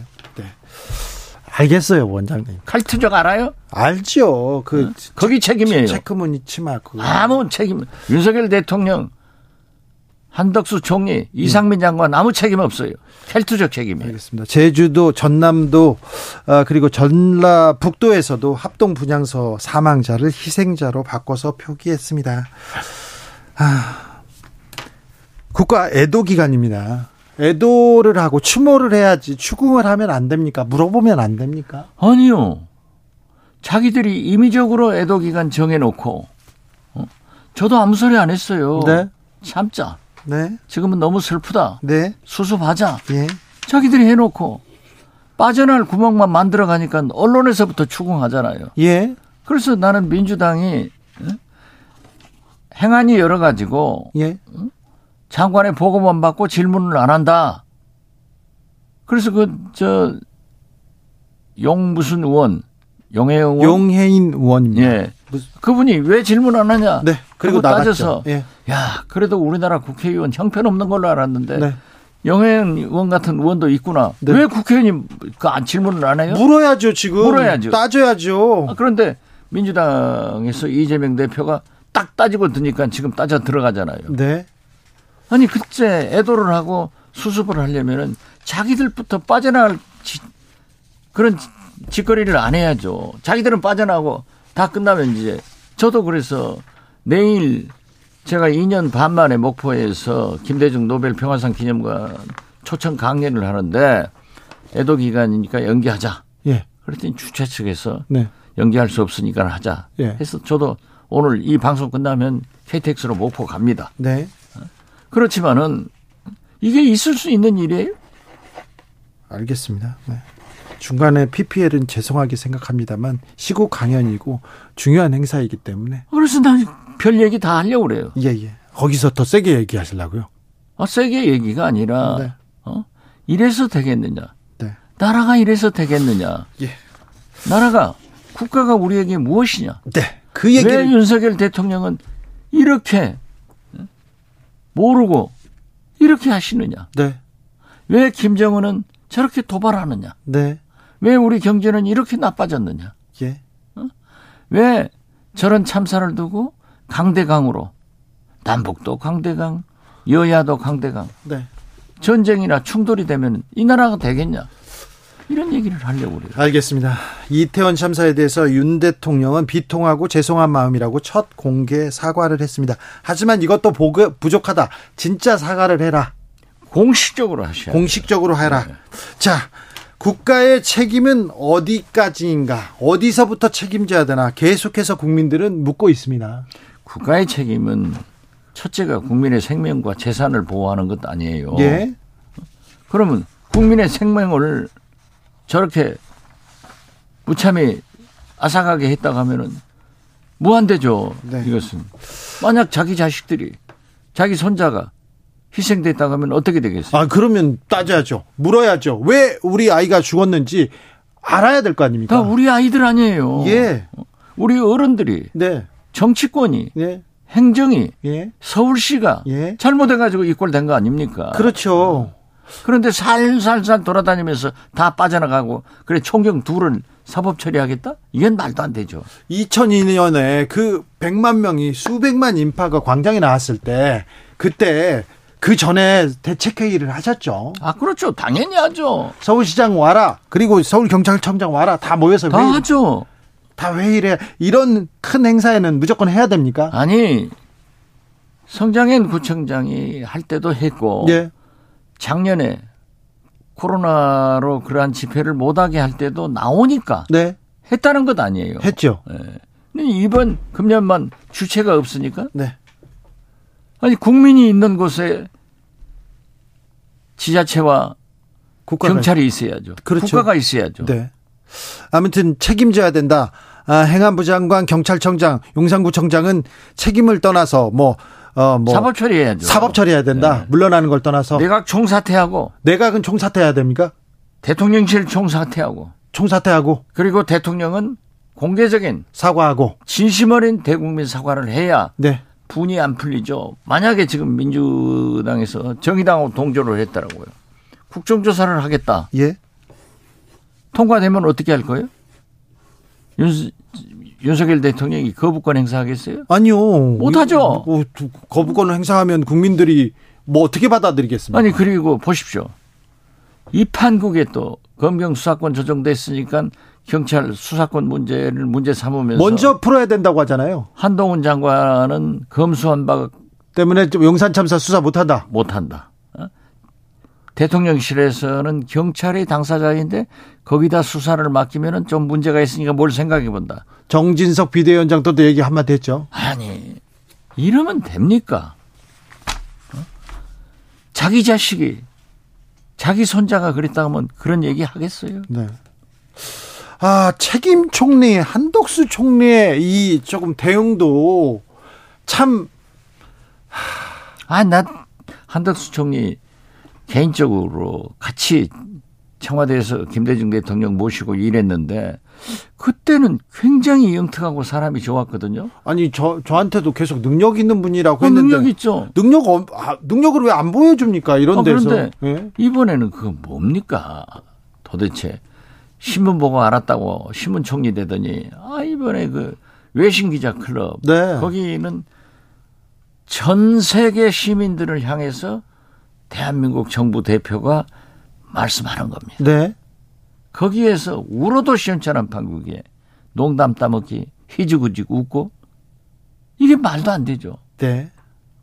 그리고 이상민 장관하고 뭐 발표하면서 네. 기자회견하면서 이상민 장관이 그렇게 무책임한 얘기를 하니까는 같이 동조하고 거기서 책임 총리라고 하면은 책임 총리가 아니라 허수아비 총리라도 네. 이 장관 그건 아니에요 하고 야단을 했어야 될 거 아니에요. 예. 난 진짜 아 이 양반 진짜 딱해요. 네. 홍준표 대구시장을 비롯해서 어, 여당에서도 어, 지금 이 책임져라 이게 머뭇거리면 제2의 세월호 사태 초래한다. 홍준표 시장이 이렇게 또 얘기. 유승민 네. 전 의원은 더 강하게 네. 파면해라. 네. 안철수 의원 같은 분도 그렇게 얘기를 하잖아요. 예. 주호영 원내대표도 국정조사를 뭐 사실상 지금 할 수 없다 경찰 더 보자 하면서도 받아들일 나중에는 받아들여야 된다 이런 얘기를 하더라고요. 예. 양식 있는 그런 국민의힘 중진 의원 그리고 홍준표 시장 같은 그런 분의 얘기를 들어야지 네.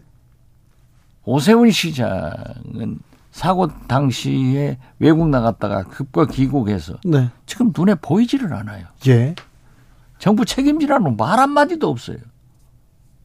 오세훈 시장의 책임이 서울시에서 있었던 일. 당연히 있죠. 아, 그런데 오세훈 시장 보이지 않습니다. 그래도 그분이 가서 진심 어리게 처음에는 사과하더라고요. 예. 그런데 지금 볼 수가 없어요. 이게 말이 됩니까? 어? 이건 대통령 다음으로 책임이 크신 분이 오세훈 시장입니다. 아, 그렇습니까? 그렇죠. 네. 오세훈 시장은 수사로 책임 소재 밝혀질 것 이렇게 말했습니다. 글쎄요. 그게 얼마나 무책임한 사람이에요. 이게 말도 안 돼요. 아무튼 나는 총체적으로 이태원 참사를 보면서 네.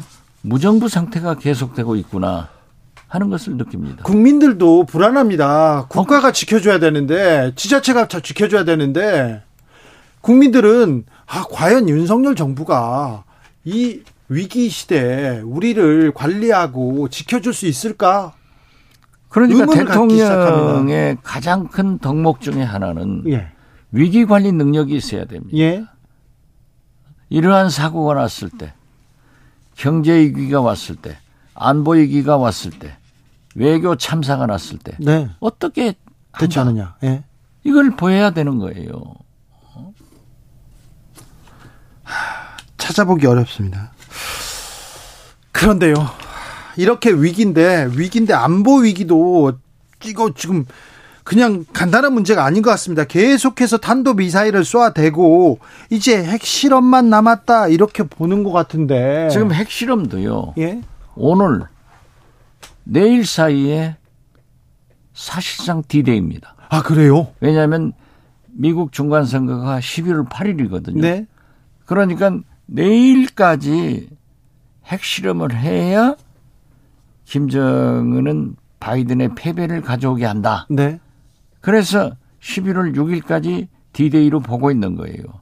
저는 오늘 할지 내일 아침에 할지 이게 얼마나 불안해요. 불안하지요. 그러면서 이제 계속 뭐 미사일- 훈련합니다. 여기도 미사일 쏘고 저기에서 쏘면 우리도 쏘고 지금 비행기가 아, 날면 우리가 쏘기를 뭘 쏴요? 쏴봐야 저 두 발이나 또 불발돼 가지고 실패해 버렸는데 우리는 왜 이렇게 미사일을 못 씁니까?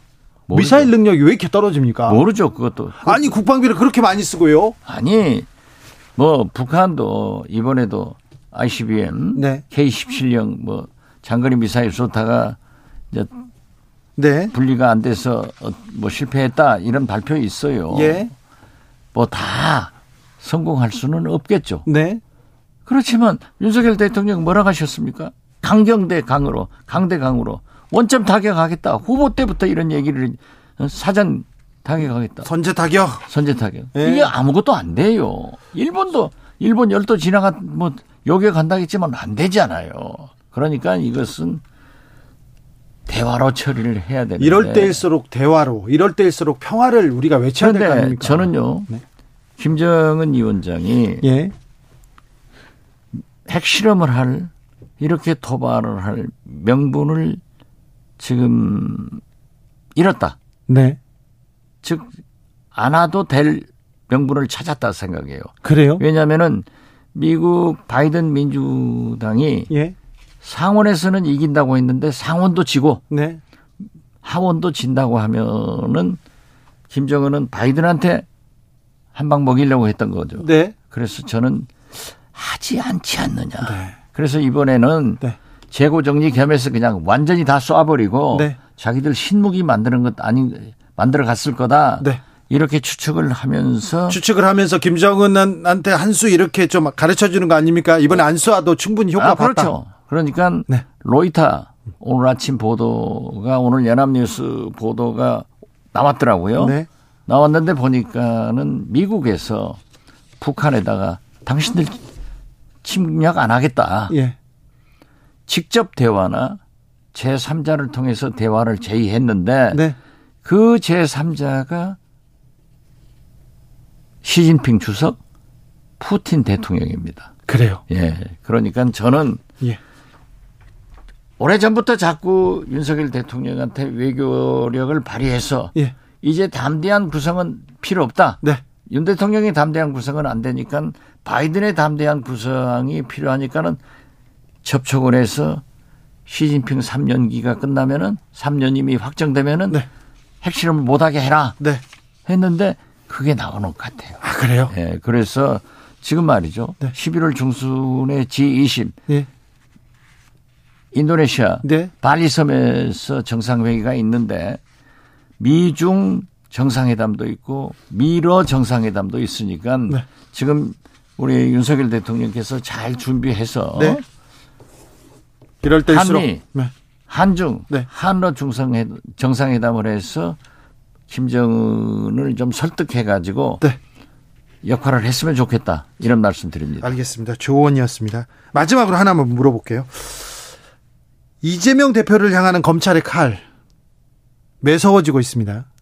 매섭죠. 어떻게 처음부터 그랬잖아요. 네. 이 윤석열 정권은 진보 좌파 정권의 싹을 말리기 위해서 진보 좌파 언론을 싹을 말리기 위해서 문재인 용공 이재명 비리로 전방위적 핵폭탄을 퍼뜨리고 있다. 지금 이태원 참사로 거의 곤경에 처해 있는데 처해 있는데 그렇다면 진보나 언론이나 그다음에 야당을 위해서 칼을 겨눌까요? 이분들은 더 강하게 나올 겁니다. 오히려요? 예, 그렇죠. 이이 상황을 국면 전환을 위해서도 어?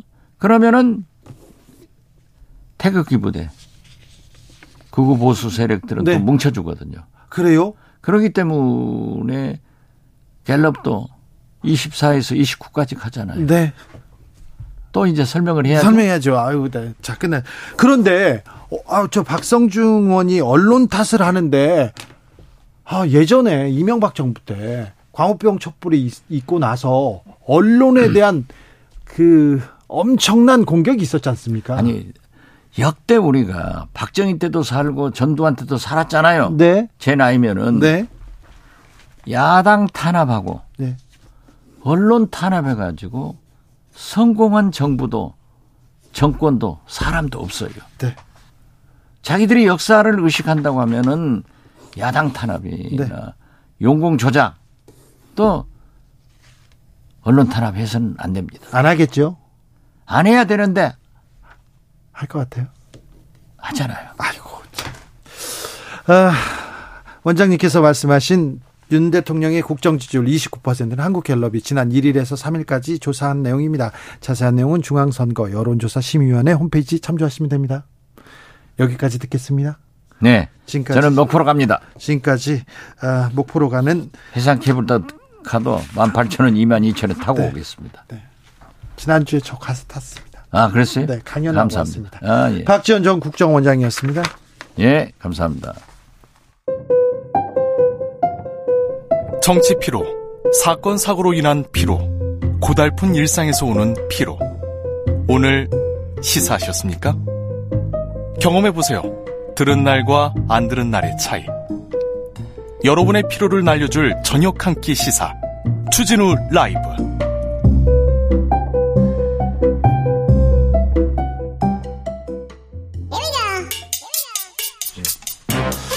뉴스를 향한 진지한 고민 기자들의 수다 라이브 기자실을 찾은 오늘의 기자는 미디어 오늘 정철은 기자입니다. 네, 안녕하세요. 정철은 기자는 뭘 탐구하고 계십니까 요즘? 어, 어제 저도 그 이태원 참사 현장에 다녀왔고요. 네. 관련한 기사들도 좀 모니터링하고 기사도 쓰고 있는데 네. 어, 오늘 이제 여당에서 네. 이제 언론의 책임이 있다 이런 주장이 나온 걸로 알고 있는데 방송이 괜찮다고 난리치니까 젊은 여성들이 몰렸다. 예, 예. 저는 이제 언론의 책임도 있다고 생각을 합니다. 예. 그러니까 예를 들면 뭐 매년 이제 스케치성 보도만 리포트만 반복을 한 거죠. 그렇죠. 인파가 엄청 몰리고 있다. 다들 즐거운 모습이다. 근데 경찰이 뭐 만일의 사태에 대비하고 있다. 이런 식의 거의 뭐 뭐라고 예. 해야 되나요? 그냥 뭐 교과서 판에 박힌 듯 이런 예, 보도를 이런 써놨죠. 보도가 매년 나왔습니다. 네. 매년 나오면서 어, 정작 이제 그런 어, 압사의 위험성이나 이런 부분들을 사전에 경고하지 못한 부분은 언론의 책임일 수 있는데 네, 네, 네. 뭐그 그, 그 지적 받아들입니다. 예, 근데 그거를 이 정부 당국의 책임에 비하면 정말 비교가 안 된다고 봐야죠. 정부 당국의 책임이 훨씬 크고 네. 이거를 언론 탓으로 또 프레임 전환하려는 건 조금 되게 무책임한 것이 아닌가라는 생각하고 있습니다. 예. 그렇습니다. 네. 네. 자, 오늘 준비한 이야기로 들어가 보겠습니다. 네, 그런 가운데 경찰청에서 네. 또 정책 참고 자료를 만들었던 게 언론 보도로 알려졌는데 그렇죠. 이게 또 논란입니다. 예. 그러니까 여기 자료를 보면 MBC PD 수첩 등 시사 프로그램도 심층 보도를 준비 중이어서 정부 책임론 부각 소지 요 대목이 있거든요. 예. 그리고 이태원 사고 정부 책임 관련 보도량을 경찰청에서 집계한 내용도 있었는데 10월 30일 0시부터 오후 1시까지는 9건이었는데 1시부터 8시에는 108건으로 정부 책임 보도량이 대폭 증가했다. 이런 대목이 이 보고 문건에 있습니다. 네. 이거 언론 감시하고 있습니까? 예, 그러니까 이 대목이 뭐냐, 이 참사에 대해서 이 정부 당국이 일말의 공감은커녕 시민과 언론에 대한 감시와 대응 방안만 짜고 있었던 거 아니냐. 그렇죠. 예. 안전은 뒷전이더니 감시는 지금 제일 먼저 하네 이런 생각을 할 수 없겠죠. 없죠. 예. 지금 아니 제대로 대응도 안 하던 사람들이 이거 감시만 하고 있네 이런 생각을 할 수밖에 없어요. 세월호 때 생각나고요. 예, 그래서 지금 책임을 회피하는 정권이 이 자신들을 향한 시민의 분노가 언론의 선동 때문이다. 이런 독재 정권에서나 가능했던 망상을 반복하고 있다. 이렇게 전국 언론 노동조합에서 비판하는 어, 성명을 내기도 했는데요. 예. 이 이명박 박근혜 정권 언론 통제 여론 조작 시도의 망령이 부활하고 있는 것 아니냐라는 우려도 지금 나오고 있는 상황입니다. 이 문건이 사실 단순한 문건이 아닌 게 이번 참사에 대한 정부 당국의 인식을 보여주고 있는 문건이다. 지금 이런 얘기가 또 나오고 있거든요. 그렇죠. 그러니까 국민의 안위가 아닌 정권의 안위에만 몰두하고 있었다. 이런 지적이 가능한 겁니다. 네. 어, 그래서 지금 이 문건이 이제 뭐 내부 보고용이었다고 하지만 그 핑계로 무마될 수 있는 사건이 절대 아니다. 그래서 문건 작성 지시자 그리고 문건 최종 보고 대상 그러니까 낱낱이 규명을 해서 위법적 요소가 있으면 책임을 물어야 한다 이런 주장이 지금 있는 상황입니다. 예. 어, 지금 이 참사 가운데 네. 대통령의 경우는 지금 출근길 기자들과의 질의응답을 또 중단을 했습니다. 하지 않겠다고 했죠. 애도 기간에는 예, 그래서 대통령실 출입 기자들 사이에서 이 불편한 질문을 안 받으려고 그러는 거 아니냐 이런 음. 뒷말이 좀 나오고 있고요. 또 이제 많이들 접하셨겠지만 정부 당국에서 참사 희생자가 아닌 사고 사망자로 이 용어를 통제하려 한다 이런 우려도 나오고 있는 상황입니다. 네. 아 그리고 언론에서는 조금씩 이제 자성의 목소리가 나오고 있는데요. 어, 희생자들의 사진, 영상 쓰지 않겠다 그런 얘기도 했습니다. KBS에서 가장 먼저 했지요. 네, 지금 그 세월호 참사에 교훈이 있기 때문에 네. 그때 아시겠지만 그 언론 참사였거든요. 그렇죠. 어, 그래서 그 보도와 관련된 가이드라인도 지금 나왔고 또 참사 현장을 취재한 취, 취재 기자들에 대한 어떤 심리 치료 상담 네. 프로그램도 많이 나오고 다들 좀 자제하는 분위기가 있고요. 또 어제 KBS의 경우는 메인 뉴스에서 어, 이번 참사의 위험 신호를 미리 알아차리지도 경고하지도 못한 언론 역시 이 책임에서 자유롭지 않다라고 밝히기도 했습니다. MBC와 YTN도 오늘 어, KBS와 비슷하게 이제 책임을 느낀다는 입장을 밝히기도 했습니다. 네. 그런데 국민의힘 박성중 의원이 뭐 과방위 간사지요? 네, 그리고 여당 간사입니다. 그리고 여당에서 지금 언론 관련된 일을 하시는 분인데 방송의 책임을 들고 나왔어요. 그런데 이명박 정부 때 굉장히 위기였을 때 광우병 촛불이 일어나고 위기였을 때 위기를 모면하기 위해서 언론 관련해서 수사를 대대적으로 시작합니다. 감사원 감사를 비롯해서 맞습니다. 그런 방향으로 이렇게 선회하는 거 아닌가 그런 생각이 걱정이 막 듭니다. 예, 맞습니다. 그래서 최근에 나왔던 그 경찰청 문건이 그래서 예사롭지 않다는 것이고요. 네. 예, 많이 좀 우울하네요. 예. 예, 우려됩니다. 네. 네, 참, 이 이태원 참사에서, 참사에서 우리는 배워야 되는데, 이 재난을 직시하고 더 나아지기 위해서, 더 안전을 위해서, 더 하, 안전해지기 위해서, 아이들을 위해서 이렇게 좀 나아가야 되는데, 또 뒷걸음질 치지 않을까, 그런 또 우려가 좀 생깁니다. 다음으로 만나볼 뉴스는요? 예, 최근에 나 어제 나왔던 되게 중요한 판결인데요. 네, 그 MBN이 네, 어, 2011년에 종합편성 채널 사업자로 선정될 때 네, 이 납입 자본금으로 3,950억 원을 약속합니다. 근데 네. 이 중에 556억을 이 차- 임직원 차명 주주를 활용해서 회사 자금으로 납입을 합니다. 네. 사기를 친 건데요. 그러니까 최초 승인 시 허위 자료를 제출해서 이게 방송법의 명백한 위반 사항입니다. 네. 승인 취소가 가능할 정도의 문제였고 사실 이걸로 거짓 서류로 거짓 네. 자료로 지금 승인 허가를 받았어요. 그래서 맞습니다. 승인 취소가 가능한 내용이었는데 네.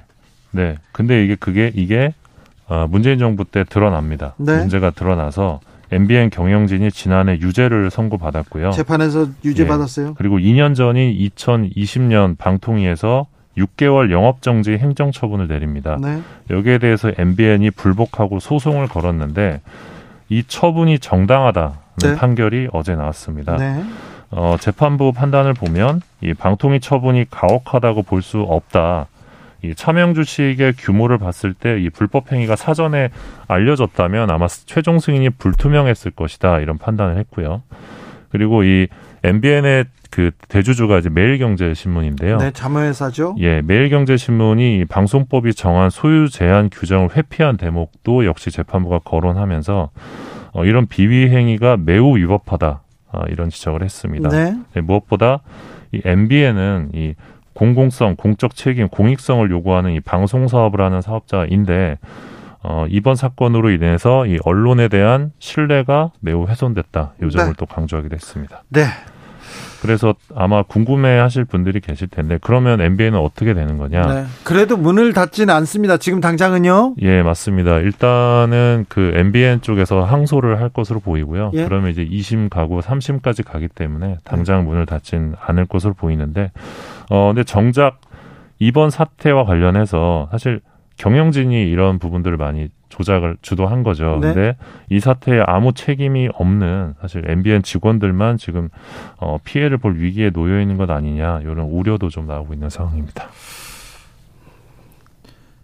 재판을 굉장히 길게 끌고 갈 거예요. 예, 그럴 것 같습니다. 끌고 가면서 음, 방법을 내겠죠. 예. 네, 법대로 이렇게 되지는 않을 가능성이 높다고 지금 저는 예상합니다. 그러니까 MBN 쪽에서도 이거를 좀 정치적으로 풀려고 하지 않을까 이런 뭐 생각도 좀 드는데요. 네. 이게 결론이 다음 정부에서 나올 수도 있습니다. 그렇습니다. 네. 저는 이 법과 원칙이 언론한테는 어떻게 적용되는지 여러분께서 그 대목에서 좀 지켜보면 아, 지켜보면 될 겁니다. 보통 1심 에서 2심, 3심, 아, 1심에서 많이 다퉜기 때문에 2심에서 주로 6개월 안에 예. 어, 재판이 끝나야 되는데 네. 이거는 그러니까 MBN 쪽에서는 이 6개월 동안 방송을 못하게 하는 건 너무 가혹하다라고 주장을 했는데 네. 법원에서는 가혹하지 않다라고 판단을 한 겁니다. 지켜보시죠. 네. 네. 법과 원칙대로 언론계에도 이게 이 적용이 잘 되는지 한번 보- 보자고요. 판결이 작용 적용되는지. 기자들의 수다 미디어 오늘 정철은 기자 함께했습니다. 감사합니다. 맞습니다. 교통정보센터 다녀오겠습니다. 오수미 씨.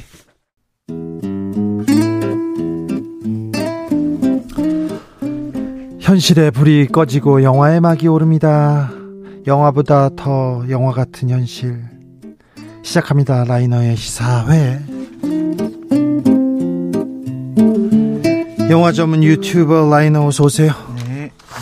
영화가 만들어지기 전에 책이라고 하죠. 대본이 만들어집니다. 시나리오가 돌아다니는데 만약에 서울 한복판에서 음. 거리에서 음, 156명이 100여 명의 청춘이 숨진다. 그것도 숨을 못 쉬어서 숨진다. 이렇게 시나리오를 쓰면요. 이렇게 영화를 만든다고 하면 현실성이 떨어진다고 다 퇴짜를 맞을 거예요.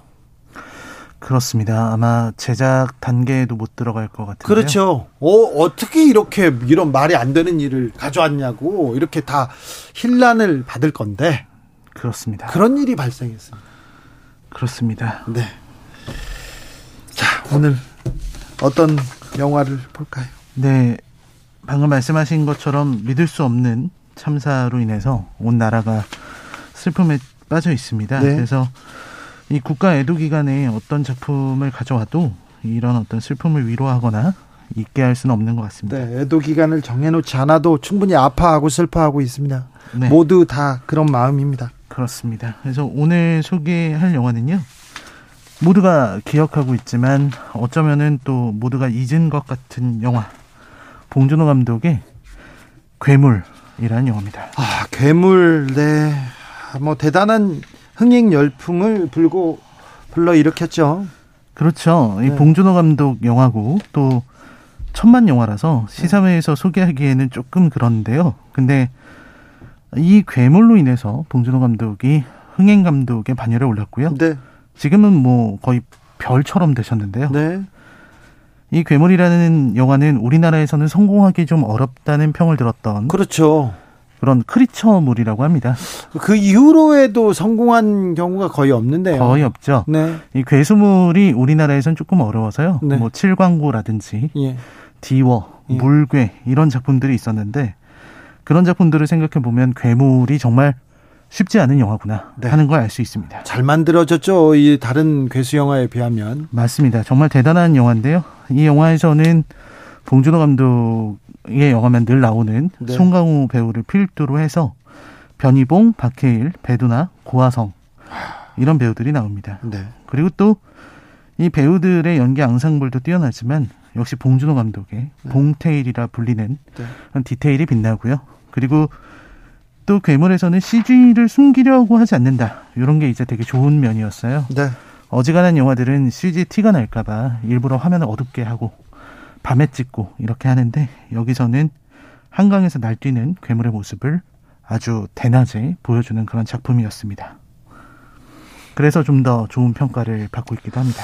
영화 괴물 속으로 들어가 보겠습니다. 네. 이 줄거리는요, 2000년 초반에 이 미팔군 용산기지에서 시작을 합니다. 거기서 미군이 이제 그 한국인 군무원에게 그 여기에 먼지가 묻었다면서 이 병을 버려달라라고 얘기를 합니다. 그렇죠. 포름알데히드인데요. 네. 그거를 버리려고 하니까 이제 이 한국인 군무원이 이런 거 버리면 안 된다고. 네. 근데 뭐 한강에 버리는 게 좀 어떠냐 하면서 폐기물을 던집니다. 굉장히 중요한 메시지가 그때 거기에 또 그렇죠. 담겨 있죠. 네. 미군 기지 오폐수 아무렇게나 버리다가 근데 우리 정부는 한마디도 뭐 말을 못 하고 있었습니다. 그런데 봉준호 감독이 꼬집고 들어갑니다. 그렇습니다. 그리고 2년쯤 있다가 잠실대교에서 낚시를 하던 낚시꾼들이 네. 이상한 생물을 발견하게 되는데 그 생물이 다시 바다로 들어가는 상황이 생기고요. 그리고 이제 주인공 일행이 나옵니다. 주인공 일행은 박씨 일가인데 주인공은 박강두, 이 네. 송강호 씨가 연기를 했고요. 네. 예, 아버 박강두가 이제 아버지랑 같이 한강 시민공원에서 매점 일을 하면서 살아가고 있었는데 네. 항상 뭐 졸기만 하고 그런 친구였습니다. 예. 그래서 이제 아버 아버지인 희봉이 나가서 오징어나 구워라 이렇게 해서 오징어 굽고 있고요. 그리고 딸은 하나뿐인 딸 현서가 학교에서 옵니다. 네. 그리고는 이 사람들이 이제 고모인 남주가 출전하는 양궁 경기를 보게 되는데요. 네. 그 상황에서 이제 문제가 생깁니다. 그 희봉이 강두한테 예. 조금 전에 오징어 갖다 줬던 4번 돗자리에 네. 다리가 하나 모자라 모자란다고 항의가 들어왔다고. 네. 어 거- 다시 가서 네가 좀 해결하고 와. 그래서 거기로 가게 되는데 사람들이 뭔가를 보고 있는 거죠. 예. 전부 다 웅성웅성 모여서 보고 있어서 보니까 어떤 이상하게 생긴 생명체가 서강대교에 매달려 있었던 겁니다. 예. 괴물이에요. 그, 괴물이. 그래서 사람들은 너무 신기했었는데 그때 강두가 맥주캔 하나를 던졌어요. 네. 그랬더니 그 괴물이 이 맥주캔을 낚아챕니다. 네. 꼬리로. 예. 그래서 사람들도 신기해서 막 던져보고 그랬는데 문제는 이 생물이 갑자기 멀리서부터 사람들을 공격하기 시작하죠. 네 짓밟으면서 다가오기 시작합니다. 어이구. 그래서 사람들이 이제 교량 아래에 있었던 컨테이너 안으로 도망가기도 하는데요. 괴물은 그대로 컨테이너를 부수려고 시도를 합니다. 네. 그때 옆에 있는 아주머니가 이 컨테이너 안에 우리 애가 있으니까 좀 살려달라고 그렇게 얘기를 해서 강두가 가서 컨테이너의 문을 열고 사람들을 구해 주기도 합니다. 그리고 이제 강두가 넘어지고 이렇게 되는데요. 막 도망가는 그 장면 기억납니다. 그렇죠. 막 도망가다가 이제 현서를 데리고 어떻게든 도망가려고 했는데 그때 강두가 잡았던 손은 현서의 손이 아니고 다른 아이의 손이었습니다. 손을 잡고 뛰다가 손을 놓쳤어요. 그래서 다른 아이의 손을 잡은 거네요. 네, 그리고 현서는 괴물의 꼬리에 낚아채서 끌려가게 됩니다. 그리고 나서 이제 장면은 합동 분향소로 이어져요. 네. 분향소. 네, 그 합동 분향소 언제나 이렇게 재난 재난이 오잖아요. 그러면은 이렇게 체육관에 다 이렇게 대피를 하고 합동부장사 차려- 차려집니다. 그렇습니다. 그 합동 분향소에 이제 남주가 옵니다. 남주는 배도나 씨가 연기했는데요. 네. 동메달을 들고 왔는데 현서가 그렇게 된 걸 알고서 이제 오열하죠. 네. 현자를 구해야 되는데 그렇습니다. 이제 구해야 되는데요. 이 어떤 문제가 생기는 거예요. 그게 뭐냐면 어디선가 모르는 번호로 전화가 옵니다. 네. 휴대전화가 강두가 밤에 혼자 있었는데 근데 현서 목소리로 네. 여보세요 하고 들리는 거예요. 네, 네. 그래서 알아 알아보니까 사실 이 이건 뭐냐면 괴물의 은신처에 네. 현서가 살아 있었고 하수구에 하수구에. 예, 물에 젖어 있었던 그 휴대폰을 이용해서 네. 전화를 시도를 했었던 겁니다. 예. 그래서 이제 난리가 난 거죠. 네. 강두가 이제 희봉한테 얘기해가지고 예. 이큰 하수구 같은 데 있다고 얘기를 하니까 거기로 이제 찾아가려고 했었거든요. 네. 그리고 이제 경찰과 이 당국에 얘기를 합니다. 내 딸이 살아있는 것 같으니까 수색을 해달라. 네. 그런데 경- 그때도 국가는 없어요. 맞습니다. 경찰이 의사한테 이분들 정신과 감- 검사 받은 적 있냐고 물어보고 예. 또 의사는 딸을 잃은 충격 때문에 정신이 나간 것 같으니까 좀 이해하자 이런 식으로 얘기를 하고 경찰이 이 희생자 가족의 유가족의 말을 무시한 겁니다. 그때도 경찰은 출동하지 않았고요. 전문가는 희생자들 가족을 무시했죠. 무시했습니다. 그리고서 결국은 가족들이 찾을 수밖에 없는 거예요. 결국은 가족이 나섭니다. 결국 가족이 나서서 이제 괴물과 한바탕 이 싸움을 벌이는데 그때 이제 희봉이 아들한테 강도에게서 총을 받아서 해결을 하려고 했는데 강도가 총알 숫자를 잘못 셌습니다. 아이고. 그래서 그렇게 그렇죠. 그렇게 해서 희봉이 거기서 안타깝게도 네. 네, 희봉마저 희생당하고요. 예.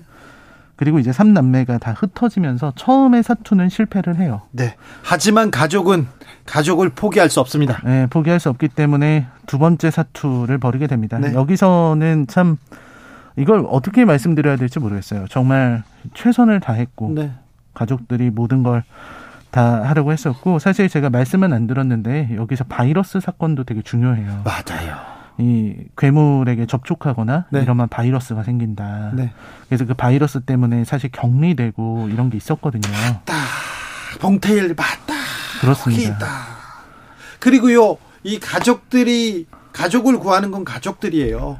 가족들이 화염병을 만들어 가죠. 네, 그 화염병도 이제 가족들하고 그 다음에 거기 참여한 사람들이 전부 다 각계각층의 사람들이죠. 시민들이 그냥 만들어 갑니다. 그리고 양궁 음. 활 들고 가요. 우리의 네. 근데 참 봉준호 감독이 이 영화에서는 좀 너무 야속하다 싶을 정도로 그렇게 다 같이 힘을 모아서 화염병을 준비해서 괴물에게 던지려고 그렇게 하는데 아, 그거 번번이 또 실패. 번번이 실패합니다. 네.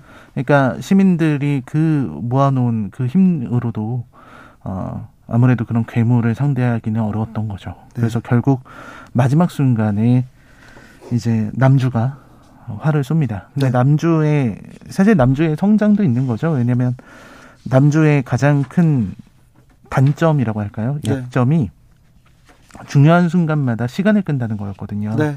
그래서 시합에 나가서도 중요한 순간에 시간 끌다가 실격하고 그게 약해가지고. 그게 약했는데 여기 마지막 순간에는 한 순간도 머뭇거리지 않고 네. 그대로 어, 그 불을 붙여서 화살을 쏩니다. 네. 그 화살이 괴물의 눈에 정확하게 관통하고요. 그리고 기름을 잔뜩 머금고 있었던 괴물은 온몸에 불이 붙어서 네. 네, 사라지게 됩니다. 결국 가족을 구한 것은 아, 가족이었고요. 아, 그렇습니다. 가족을 구하지는 못하지만 다른 아이를 구해서 또 희망을 이렇게. 그렇죠. 네. 결국은 시민들이 구한 거죠. 경찰은 국가는 없었어요. 이 위기 상황에. 하지만 시민들이 고등학생이 나오고 하, 전직 전직 간호사가 나오고 의사들이 달려오고 그래서 시민들이 심폐소생술로 이 희망을 살려내지 않습니까? 그렇습니다. 이태원에서도 여기에서도 그랬어요. 변희봉 배우가 아버지인데 아, 아버지인데 그런 얘기를 합니다. 새끼 잃은 부모 속냄새를 맡아본 적 있어? 부모 속이 한번 썩어 문드러지면 그 냄새가 심리 밖까지 진동하는 거요. 이렇게. 아, 네. 네. 자. 하이드님께서 길에서 걷다가 156명이 죽는 영화는 없습니다. 없어요. 그런 일은 없으니까요. 없지요. 네. 라이너가 이 영화를 추천하는 이유는요? 네, 영화에서도 싸움이 끝납니다. 네. 싸움은 끝났고 이제 세상은 원래대로 돌아왔죠. 하지만 이 박 씨 일가는 예전과 같은 삶을 다시는 찾을 수가 없습니다. 그럴 수가 없지요. 아버지를 잃은 아들이면서 동시에 자식을 잃은 아버지고요. 네. 그리고 또 이제 부모, 형 모두 잃은 그런 가족들이 서로 함께 하면서 네. 서로 간의 부족함과 허전함을 다독이면서 채워주면서 살아가게 되기 때문에 자기 아이를 잃었지만 또 다른 아이를 이렇게 보면서 이렇게 희망을 품습니다. 그렇습니다. 네. 사실 제가 이 영화를 추천한 이유는요. 이 영화가 나온 게 2006년입니다. 예. 무려 16년 전 영화거든요. 근데 이 영화에서 지적하고 있는 것들을 보면은 너무나도 가슴이 아픕니다. 네. 한강에서 벌어진 무차별적인 사륙 희생 그리고 유가족들이 이렇게 나오는데 생겨나는데 정부가 아무것도 하지 못합니다. 그때도 정- 정부는 없었어요. 그렇죠. 자국 영토 내에서 자국민의 안전과 관련돼서 일어난 사건인데도 전혀 주체적인 역할을 못 하고요. 한국 정부가 기본적인 위기 대응조차 해내지 못하고 무력한 모습을 계속해서 보여주고 아까 말씀하신 것처럼 유가족이 말하는 생존자 가능성을 이야기하면서 정부에 요청을 했지만 아무런 도움도 주지 않고 미친 소리를 취급을 했습니다. 그때도 시스템이 없다, 매뉴얼이 없다, 주체가 없다 이런 얘기 했어요. 네, 시스템 없었고요. 정부의 대응은 밋밋했고요. 무능했기 때문에 박씨 일가는 도움을 청하지 못하고 스스로 싸웠습니다. 이 영화가 나왔을 때 봉준호 감독의 이 풍자에 대해서 이 사회 비판적인 태도에 대해서 많은 말이 있었습니다. 너무 과하게 비판하는 거 아니냐, 과한 풍자 아니냐 이런 말이 있었거든요. 반미 반정부 얘기 나왔습니다. 네, 근데 지금 우리는 16년 전에 봉준호 감독이 지적하던 것에서 한 발도 나아가지 못했습니다. 오히려 퇴보하고 있는 것처럼 보이고요. 몰랐다는 말은 변명이 되지 않는, 않습니다. 왜냐면 이미 영화에서도 벌써부터 16년 전에도 경고하고 있었기 때문입니다. 네, 참 애석한 마음을 금할 수가 없습니다. 네. 9333님께서 괴물 영화 첫 장면에서 미군이 독극물을 하수도에 버리는 장면을 보고 설마 설마 했습니다. 그런데 지금 미군 기지의 오염을 보면서 그때 정말 사실이었구나 했습니다. 그때 문제가 됐습니다. 잘 봤습니다. 오늘의 작품은 괴물이었습니다. 라이너 감사합니다. 네, 감사합니다. 네. 김유나의 강 흐르고 있습니다. 저는 여기서 인사드리고요. 저는 내일 오후 5시 5분 주진우 라이브 스페셜로 돌아옵니다. 한 주 동안 고생 많으셨습니다. 네. 지금까지 주진우였습니다.